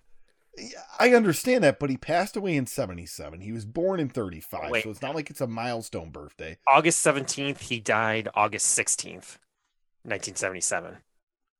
Yes. I mean, okay, so it, but Memphis has been around for years. Why didn't they not run a tribute show in 87 So on August 16th or 17th? they might have. I'd have to look that up. It's 15 year anniversary. But but I want to know Oh, okay. Okay. the anniversary of his death. All right. I'll give it to you. I want to know like why is it I'll give it to you. That makes sense. why is it to be a tag team battle? Or did Elvis enjoy tag team wrestling? There is the rumor he used to go to shows. Oh no, I know that. But like, was he a, was he partial to tag teams? And, and like, did everyone have to dress up as Elvis in this battle royal? This would inspire the flying Elvises that would appear on you know, just years later. No, uh, uh, I kid. Uh, September 21st, 1982, promoter Chris Love is planning the biggest show to date on October 4th with the Moondogs, Jeff Jarrett, and Dundee on the show. So, He's using his connections with Memphis to bring talent into Big D. so now this is interesting. September 28th, 1992, Meltzer reports it as Chris Love's Big D promotion. Uh, ran head to head with GWF on Friday night. GWF drew around 500 with very little paid, while Big D drew 128, headlined by Terry Sims beating Scott Braddock via, via pinning manager Freddie Fargo. The regular Sunday night, September 20th Big D show drew 260 for a one night tournament to crown tag champs when Braddock and Ray Evans won, beating Sims and newcomer Dino Hernandez, who was billed as. I, I'm not even reading. it's the fact that they have a Dino Hernandez, but uh, he was he was billed as something I you know, and that pro um uh, the singles main event uh saw Eric Embry uh double disqualification over time with Tommy Rich in a four minute dud of a wrestling match, followed by a 15 minute po- four star post match brawl all over the building with both men soaking in their own juice. So the the line you didn't want to say is that was actually Gino Hernandez's uh, nickname. So Yes, but I also don't want to say it because it's nowadays it, it just it's not Yeah, a good yeah. context. pe- yeah, people would know what it is, but basically they're they're trying to copy off of Gino's. Uh, We got a fake Gino Hernandez here. Like, Yeah. what are we doing? that works. Like, we got a fake Gino Hernandez. Like, I, I don't understand what we're doing here. Um, and then But I don't know, Is- like Chris Love. is he is he bought it from Big D? I don't think so. I I think that might have just been. Oh no, no, he didn't. Um, because what happens later in the notes. But Okay, I think that was just Meltzer, just wrong typo, or maybe he just assumed at this point Chris Love is just synonymous with Big D.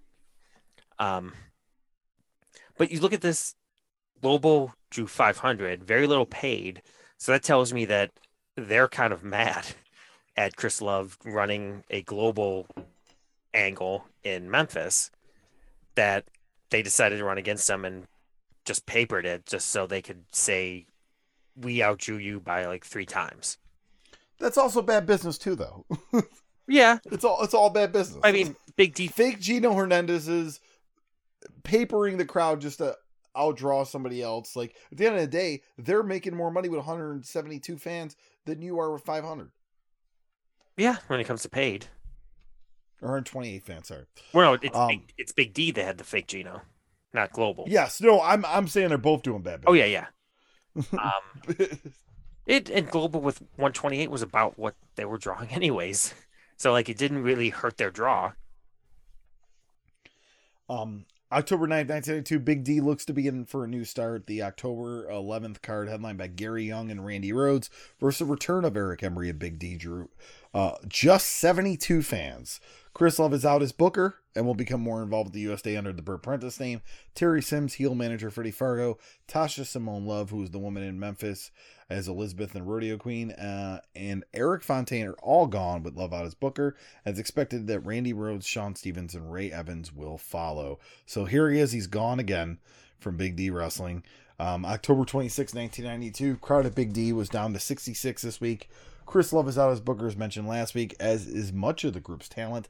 It appears Eric Embry will handle the booking and use a lot more GWF guys on Sunday. October 25th, scheduled as Eric versus Gary Young for the Big D title. Embry versus Gary Young and Chris Adams returns. So Big D just keeps moving along. um, October, I'm sorry, November 23rd, 1992, WF manager Harvey Whippleman is working in Memphis as a babyface. It started in November 9th with Whippleman using his old ring name of Downtown Bruno, being Bert Prentice's special referee from the WWF for the Jerry Lawler vs. Todd Champion title match. Bruno crossed up Prentice and Champion by favoring Lawler during the match. Finish saw Lawler leap over the ropes for a sunset flip. Champion held onto the ropes. Bruno kicked Champion's hand off the ropes and fast counted him for the pin. Uh, November 30th, 1992. On the November 16th in Memphis, the downtown Bruno, her Harvey Whippleman, who Jeff Jarrett called on television, downtown Bruno. Whippleman versus Pr- Prentice ended up when Prentice was DQ'd for interference of Curtis Thompson. Um, that's uh, Firebreaker Chip. Yes. Uh, Thompson held Bruno down, and Prentice gave him a big splash, and they beat on him until Jarrett made the save. So, very interesting. We got a Prentice versus uh, Whippleman feud. Yeah, and they Uh, uh, they went around the loop uh, working matches too. I saw that in the results. Babyface, babyface downtown Bruno is fun. He also has that match against Howard Finkel. Yes. From yeah, around this time too. It was like ninety 93, right? Yeah, Yeah. I think. he, Uh, Dece- yeah, December 28, 1992, on Saturday's television show, Santa Claus came out and was jumped by Prentice. Santa's wig and beard fell off, uh, presumably to quell any major complaints about kids watching Santa get beaten up on wrestling. Prentice then introduced the Christmas creature, a very tall wrestler, which Meltzer thought at the time was Brian Lee, who they were trying to strongly hint was Sid Vicious, although it wasn't. He was even supposed to uh, be managed on Monday night by Downtown Bruno, Dr. Harvey Whippleman, who was Sid's manager in WWF, which is really strange because Bruno was a babyface just a few weeks back and was feuding with Prentice. Lawler even did an interview saying he thought the guy was a WWF wrestler named Sid. Prentice, in an interview talking about Miss Texas, said that she was really a man named Bubba who had a sex change and that she's been having an affair with Eddie Marlin. Later in the show, Prentice uh, came out and talked about how serious the allegations were he made and said they were 100% true. So, uh, pretty, uh, yeah, definitely something that would never, ever fly no uh, nowadays. yeah Prentice is all over the show, but uh yeah Don't think that would be, didn't think it was good then. Um, no, and uh this is kind of I I want to I feel like the early '90s USWA was the most offensive USWA There was some very offensive stuff. Yeah. Um, I've seen the video of this of some stuff from this feud with Prentice just trying to claim Miss Texas, Miss Jacqueline was a was a man. It kind of was awkward, even back then, but you know, Memphis was Memphis. Yeah, so it's uh yeah. But um to touch on uh the other stuff there, the Christmas creature, which would be Glenn Jacobs, aka Kane. Yes, the the, the Christmas creature, and uh, yeah, uh, too, uh, uh, too bad we didn't get more than uh, I think what two Christmas creature appearances. It was very short. It was, it, it was very short. Um, but as we wrap up 1982 here, so let's kind of go. So he starts, he starts the year in in, in 1992, um, and he uh, LPWA's done. He gets fired from Global. He starts running his own uh, promotion, Championship Wrestling from Texas. Uh, he gets very involved with Big Big D Wrestling as a booker, um, and he's also working as USWA as a manager, as the evil global re- representative. Uh, then he he's uh, gone at uh, Big D Pro Wrestling as the as the year towards the end there, and now he's back doing a angle and USWA in Memphis. Um, yeah, he definitely uh Bert Prentice definitely was well traveled, especially in these early years here. Yeah, he definitely uh definitely made the rounds. And uh let's see here. And we'll uh we got a couple more notes here and we'll wrap up this first part cuz like I said folks, this is going to be quite the uh the the deep dive. Um about Bert Prentice. Uh, but January 4th, 1993, Bert Prentice showed a clip of Miss Texas beating Leslie Bellinger from last week, and Eddie Marlin jumped in and hugged Texas. Prentice showed a freeze frame of it and showed how uh, long the two were were hugging, and that Marlin was having an affair with Texas, who was once again this this the stupid Bubba joke that he had. Uh, the week is a this week is a mixed tag with Marlin and Texas versus Bellinger and Prentice, which ended when Prentice KO'd Texas with a chain. How old was Eddie Marlin in 1993? like, I, I look that up. Um, and this led to them working matches at house shows. Um, he would have been in his six, early sixties. well, I mean, in nowadays wrestling, that's kind of normal. um, I mean, look at look at Sting. Yeah. Uh, March 29, 1993, uh, the main new feud started on television March 20th. Uh, was between Eddie Gilbert and the Rock and Roll Phantom. What a name. We've been some interesting names on this show, I'll tell you that. Don Bass under a hood was the Rock and Roll Phantom, although it may already be over. Gilbert was in the ring for a television match when Phantom and Prentice came out singing. Prentice was wearing overalls and had hearts cut out on the legs, which must have been hilarious if you ever seen Prentice.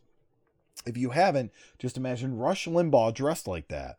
Bert Prentice has been doing concerts, singing at all the house shows, and claiming that it's his singing that has set all the record crowds in the past few weeks in the territory. Maybe he opened up for Tammy Faye Bakker in uh in, 91. Um, but Prentice said all the arena managers are demanding uh, that he sings at every card because they know he draws all the fans. Now, are you guys ready for a very 1993 reference? Anyways, he starts singing Achy Breaky Heart and dancing like he's Chubby Checker.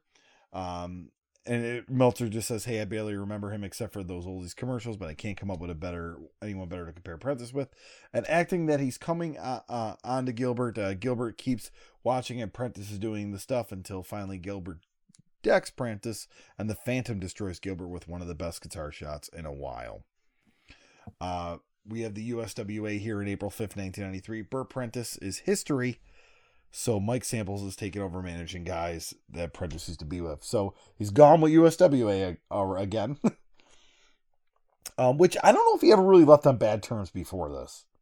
I don't think so. But this definitely won't be the last.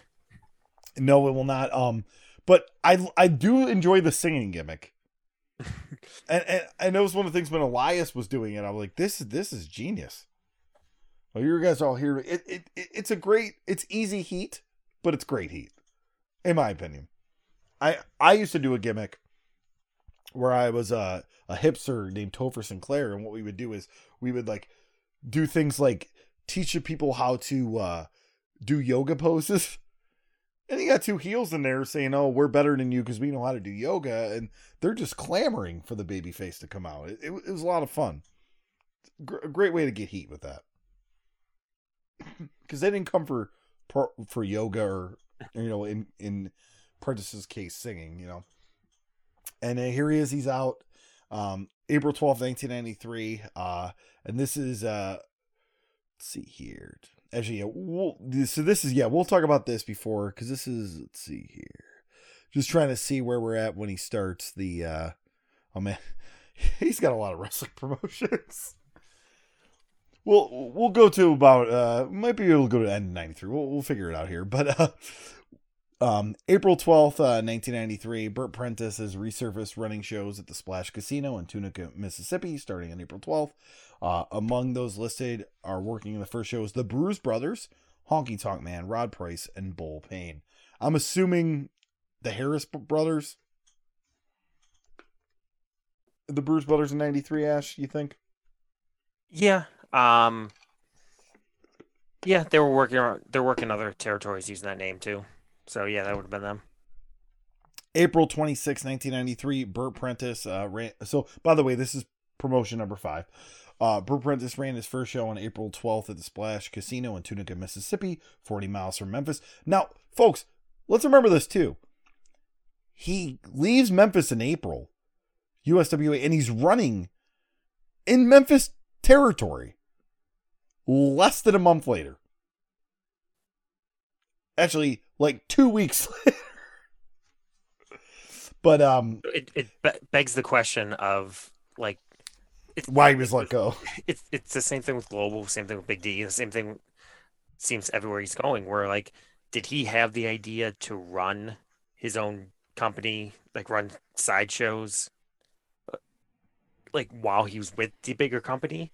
and that's why they got rid of him, or did he did he run afoul with them with these companies, leave, and then immediately try to run something? Like chicken or the egg? Like which came first?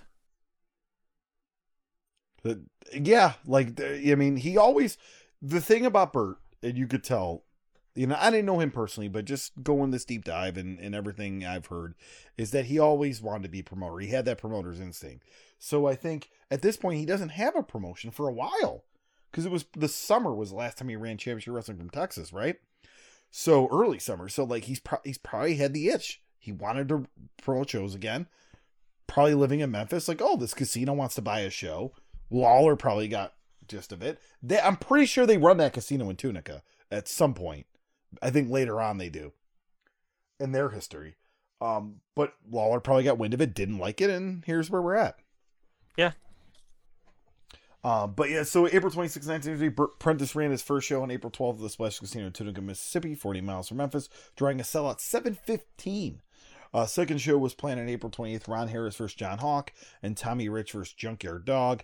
After which they plan on going weekly. A sister casino in Greenville, Mississippi, will start doing weekly shows on June 10th, and similar plans are to be for yet to be open casinos in Biloxi and New Orleans.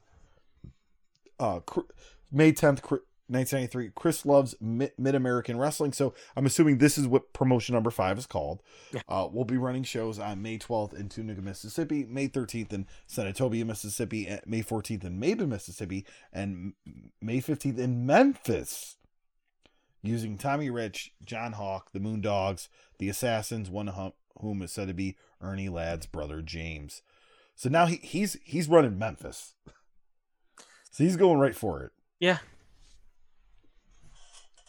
um, May 24th, 1993, uh, USWA, uh, Bert Prentice has been brought back as a manager.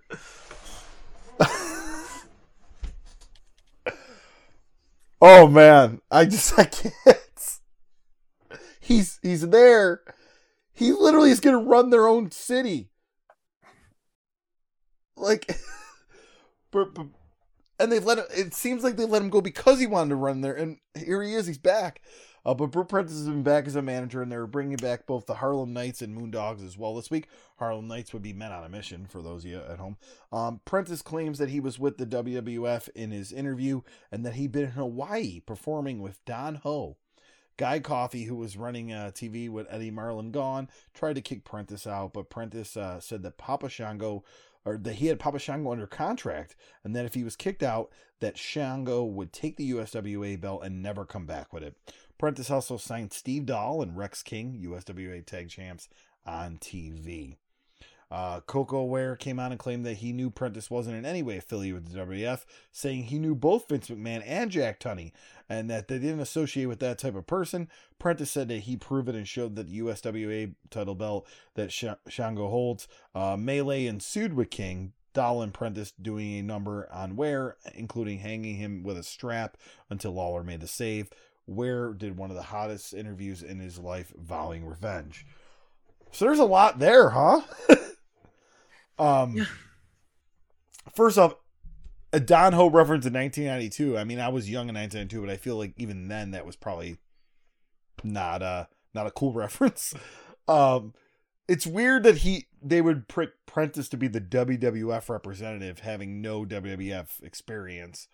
Uh, when a lot of people they had there were at one time. I mean, this would have been perfect for Whippleman. Yeah, it might have just Um, been like he's already here, he's local, we don't have to fly someone in. Um, Um, well, Wh- Whippleman was local too.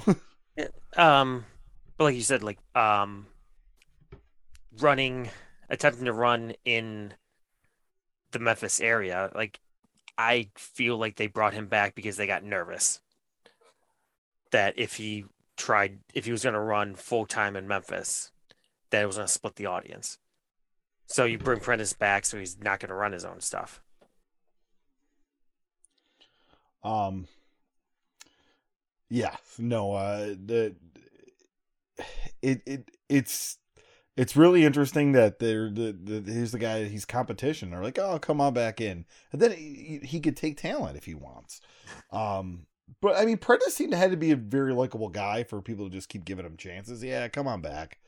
Uh, you know, um, it's it it's you know, and I don't think it's correlation to me. It's very Heymanish. Yeah. Um. Heyman would be on the ins and outs with a lot of places too. Yeah, and I think he definitely had a way of selling himself because he's getting all these jobs, um, or just it was friends with the right people. Because you look at some of these numbers for for draws that he was doing, like he really wasn't setting the world on fire as a booker. No. Um. Also, Coco Beware uh, dropping Jack Tunney. His name is a promo. It was actually recently put on my social media. Happy President's Day. and I, I I I put a picture of Jack Tunney. But I've what I find interesting about this, um, is that actually no, he was yeah. So Tunney was there till ninety four. Okay, Ninety because I oh, five. 95 yeah but he, i think his last on air is 94 right Um, i think for the luger bret hart thing no, no, he made appearances. You're thinking of the Rumble. He made appearances leading up to Mania for the okay he did he's a he appeared if you're talking about like live at the shows like like live in the ring he would have had to would have had to have been something after that but he was still they would film segments with him uh, whenever they needed something whenever they needed a ruling. Um so he was still active until at least early 95 mid 95 okay. All right. Yes. I oh wow. I'm surprised Tunney was was around that long. It's crazy. Um but yeah so yeah i mean and this is too yeah Koko B. Ware's there this is also the beginning of that wwf relationship where they're sending talent there too as you could tell with papa shango because i think he's still under contract at that time um July 5th, 1993, USWA TV taped on June 26th. Bert Prentice and Miss Texas started arguing near a mud pit set up because they were hyping a mud wrestling match on Monday. Prentice picked up Texas and tried to throw her in the mud, but uh, um, midget wrestler Lone Eagle drop kicked Prentice, who dropped Texas and was then thrown into the mud himself. Prentice is apparently going to take a temporary leave next week, but will return. And that's that's word from word from Meltzer uh, in that from 1993. Uh, September 7th, or September 27th, sorry, 1993, Jeff Cohen, a photographer for several newsstand wrestling magazines, and Bert Prentice are opening up a championship wrestling from Indiana promotion starting on October 14th, with weekly shows at the Tyndall Armory in Indianapolis, where Dick the Bruiser ran regular from 1986. That is number six, promotion number six. what is unique about this promotion is that most promotions build around a top babyface, some around a top heel, and even a few around a manager. But this is the first promotion I know to build around a ring announcer. Prentice, who is also the booker, uh, names listed as the regulars for the group are Moondogs, Me- Melvin Penrod Jr., Tom Brandi, Johnny Gunn, Danny Davis, and Sapphire. First show was Brian Lee versus Rod Price, Penrod versus Samples, da- Davis versus the Master of Terror, which was Ken Wayne, and more. You hear that, folks? The ring announcer is the top baby face. Just saying. any promotion wants to make me their key piece, no, I'm joking. Um, I wouldn't be opposed to that. but championship wrestling from Indiana, so that's number six. Yeah. And you, By the you by the way, did did did, did by the way, did Dave Marquez get some type of inspiration from these apprentice promotions?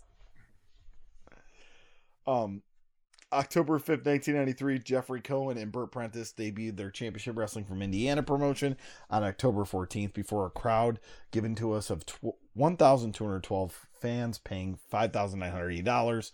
The local newspaper reported the crowd as 500, and another source gave us the same gate figure but said that the 5,980 included not only ticket receipts but merchandising and food sold at the building and listed the crowd at 1,000.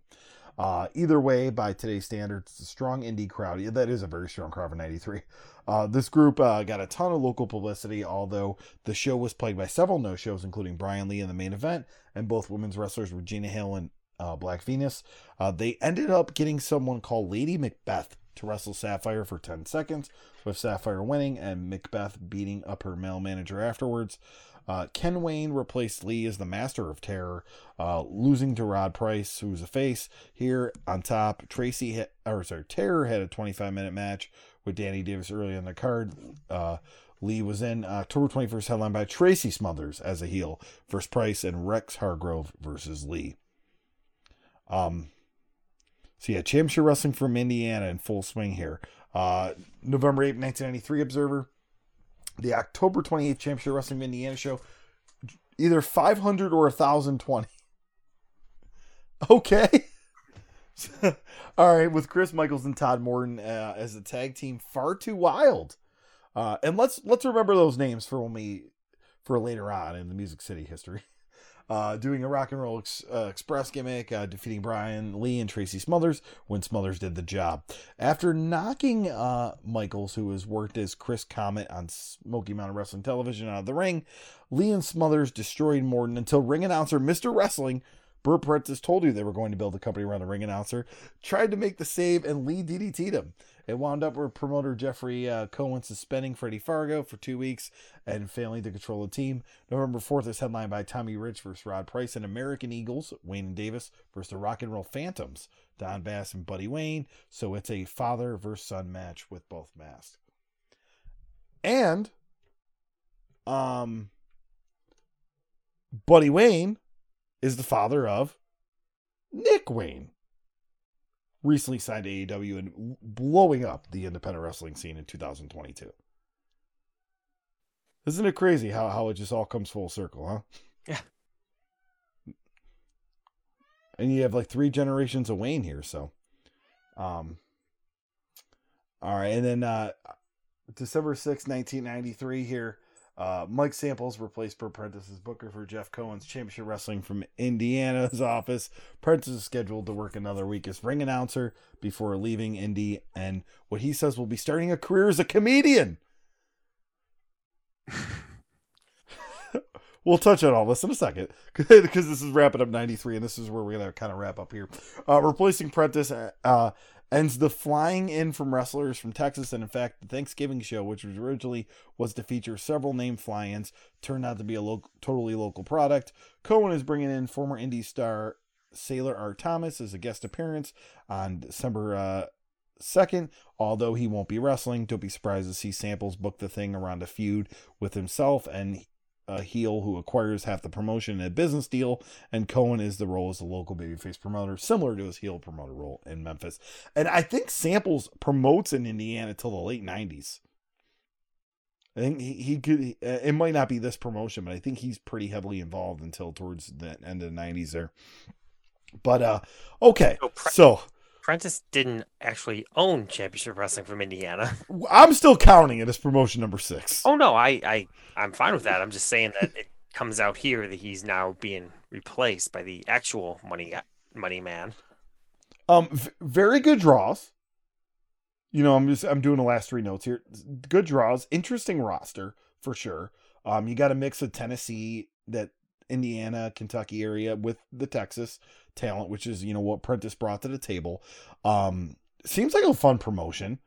Um, you know for sure. Uh, but the Bert Prentice is leaving and starting a career as as he was just a ring announcer as the main star. Folks, I apparently I'm not the only ring announcer comedian and in uh, in wrestling history. No, you're not. Bert Prentice. Um, I wonder if there's any Bert Prentice stand up uh, tapes if they save the VHSs out there. but uh, but yeah, so that's that's gonna wrap up '93. Um, and let's just I love doing these recaps here. So let's recap 1993. He's uh, involved as a manager in USWA. He leaves USWA. Um, he starts his own promotion in Mississippi. He runs multiple casinos, including in Memphis. Then he's back at USWA. He's a manager. They're claiming he works for the WWF as a heel manager, and then he ends up starting his own wrestling promotion with a, uh photographer, uh, the money guy in Indiana, um, where they run a few shows, and then he leaves at the end of the year to go be a comedian. Uh, if you want to, Once again, one of the most interesting men in pro wrestling history. if you want to go on and read the next four, uh, because '94 is kind of slow on the on the note section. Yeah, we'll we'll we'll, do ninety four. Yeah, we'll, we'll go ninety four here. Uh, because there's only a few 94 notes. January 3rd, 1994, USWA. Because of Christmas being on Saturday, the television this weekend was all ta- pre taped. Uh, the highlights were Bert Prentice coming out dressed as Santa Claus and giving gifts to the fans, with Eddie and Doug Gilbert attacking him, beating him up, and destroying the gifts. Uh, July 18th, 1994, USWA. Bert Prentice missed all his weekend shots and may or may not come back. So August, he came back. He returned in January '94. and he's out in the summer. Yeah, in, Um, in, in the notes, uh, in the Observer's basic uh, managing notes as him as a manager and working around the loop. Nothing, nothing that tied into the the whole I the whole subject here of him being a promoter and a booker. Um, August 1st, 1994, uh, USWA Bert Prentice's uh, history. Uh, so the Eliminators and Spellbinder are being managed by Reggie B. Fine. Some talk of Prentice running opposition. So, yes, folks, Bert Prentice managed Perry Saturn. Um, January 30th, 1995, and this is where we're going to leave it uh, for this part. Uh, Chris Love is resurfaced promoting a group called Ozark Mountain Wrestling, promoting weekly shows in Jonesboro, Blytheville, Wynne, and Paragould, Arkansas, every Monday through Thursday. Um, and then we do have that first show note, January 23rd in Jonesboro, Arkansas. Ozark Mountain Wrestling drew 400, so not a bad first show draw. AJ Alonso beat Shane Holt. Spider number two beat Steve Sexton. Uh, Colorado Kid, remember that name, beat Spider number one. Tasha Simone Love and Spider number two uh, beat Holt and Mimi Kennedy. And Kid won the Rumble Royal. it's called. So not not a lot of stars there. Um, Colorado Kid's gonna be somebody that we're gonna talk about quite a bit in the next part. Um, but yeah, so there you have it. Uh, 94, 95, not as interesting as 91, 92, and 93, but he starts at USWA and he's gone in USWA, and now here he is in 95, beginning of 95, and we're gonna do a deep dive at 95, but the beginning of Ozark Mountain Wrestling. Yeah, I think that's a good tease there too. That yep, once again starts another company, and Yep.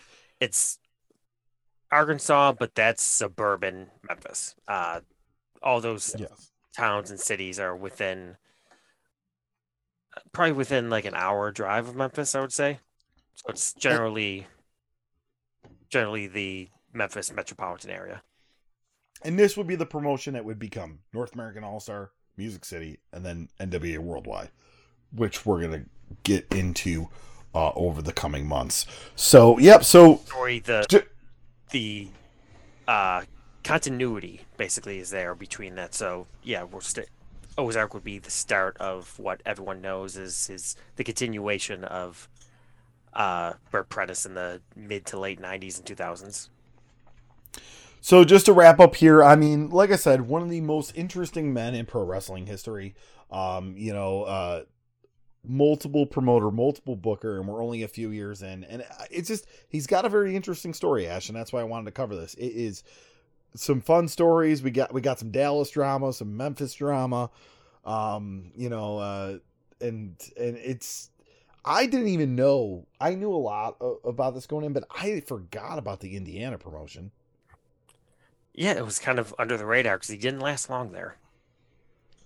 But yeah, so um, with with with that, uh, we're gonna keep uh this deep dive, uh, and you know probably at least two parts, maybe three. We'll we'll see we'll see how it goes. Uh, but we'll kind of wrap up here. Make sure, folks, that you, if you haven't yet, and I'm sure you have, but if you haven't yet, make sure you like us on Twitter, uh, Facebook, and Instagram. RTA Pod on Twitter, rediscovering us Instagram and Facebook. Uh, you can listen to us on all the major uh, podcast uh, uh, services. Um, you know, I, I know we're on Google Podcasts, Apple Podcasts, Spotify, and others. Um, but uh, yeah, we'll kind of give our plugs here uh, as we wrap up here. Uh, um, for me, um, you can check me out at Chris Gullo on Twitter, uh, Facebook, and Instagram. Uh, I have coming up Empire State Wrestling on March the 5th. Uh, if you're local to that area or it's not a far drive for you, come on out. We got a huge show there, including a pretty exciting uh, triple threat match I'm excited for uh, between LSG, JT Dunn, and Atticus Cogar.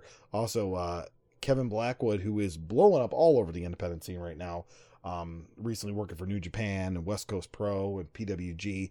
Uh, and he's actually wrestling for Prestige soon too. He will be uh, defending his title against Kevin Bennett, one of, if not the best wrestler in New York State and there's a lot of other huge matchups there that I'm excited for. Uh, but go to Empire State Wrestling, check them out. Um, March 12th, I'll be at uh, Excite Wrestling for their 10th year anniversary.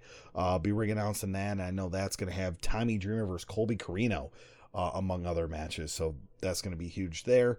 Um, and other than that, my March is free. So if you're a wrestling promoter or uh, you want to book me for comedy, uh, uh, hit me up. I'm very reasonable when it comes to prices. And then uh, if we have any fans out there doing anything in in far, as far as WrestleMania weekend, I am available. I'm already. I can tell you, I am re-announcing two shows that I can announce here. I'm announcing Zoa live on Friday night, April 1st in Arlington, Texas, and then Saturday I'll be working uh, the ring announcing the This Is Manly show.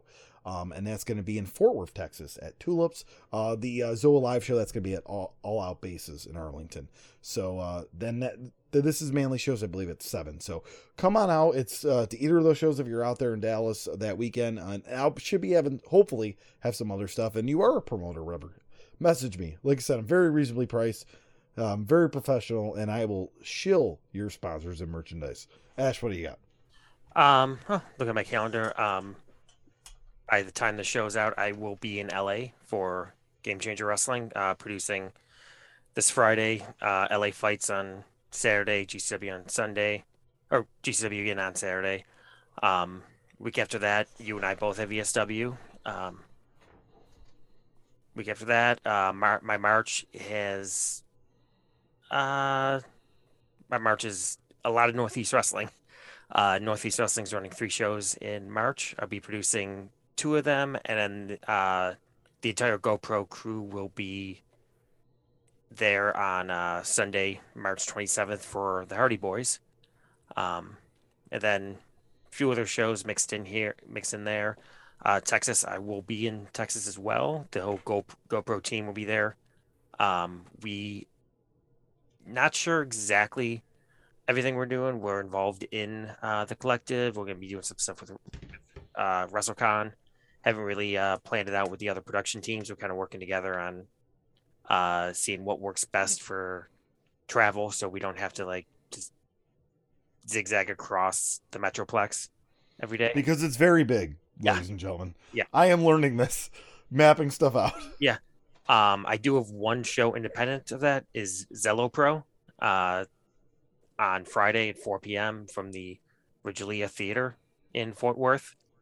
Um, other than that, yeah, I'm gonna be I'll be producing some shows in the collective involved within WrestleCon, and you know, just what uh what Gallo said. If uh, if you're a promoter down there and want to book a production crew and need to book a ring announcer, get a hold of us.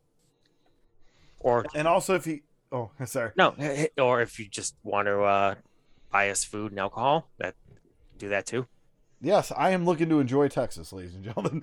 Um, A lot of water. I'm looking to work a lot, but I'm looking to enjoy Texas. Uh, um, also, if you can't get enough of me, you can listen to me weekly on WrestleNomics Radio uh, on the Post Wrestling Network. Uh, me and Brandon Thurston, we talk about that week's news and uh, ratings and financials and uh, business moves that all the major companies are making. Um, so with that, folks, we want to thank you for listening uh, to another episode of Rediscovering Indies. Thanks once again to Matt Johnson and the Podcast Precinct and the BICBP Radio Network. And now um, Matt's currently on vacation on a on a cruise boat, so Brian Finch is helping out. So thank you, Brian Finch, for uh, for help, helping out, uh, put all the shows and doing the production uh, side of things. And and Ash, thank you. You are a very busy man, and you put these notes together, and you help live produce this as we're doing this uh, via Zoom. So thank you. well, thank you for the for the praise. Uh, as soon as we get off here, I have to go and finish uh, post producing an MMA show, and then start packing for LA. So uh, yeah, I don't get any sleep anymore. We're staying busy, folks, but we're going to keep bringing these shows to you monthly. Thank you for listening, and remember to support independent wrestling and support rediscovering the indies.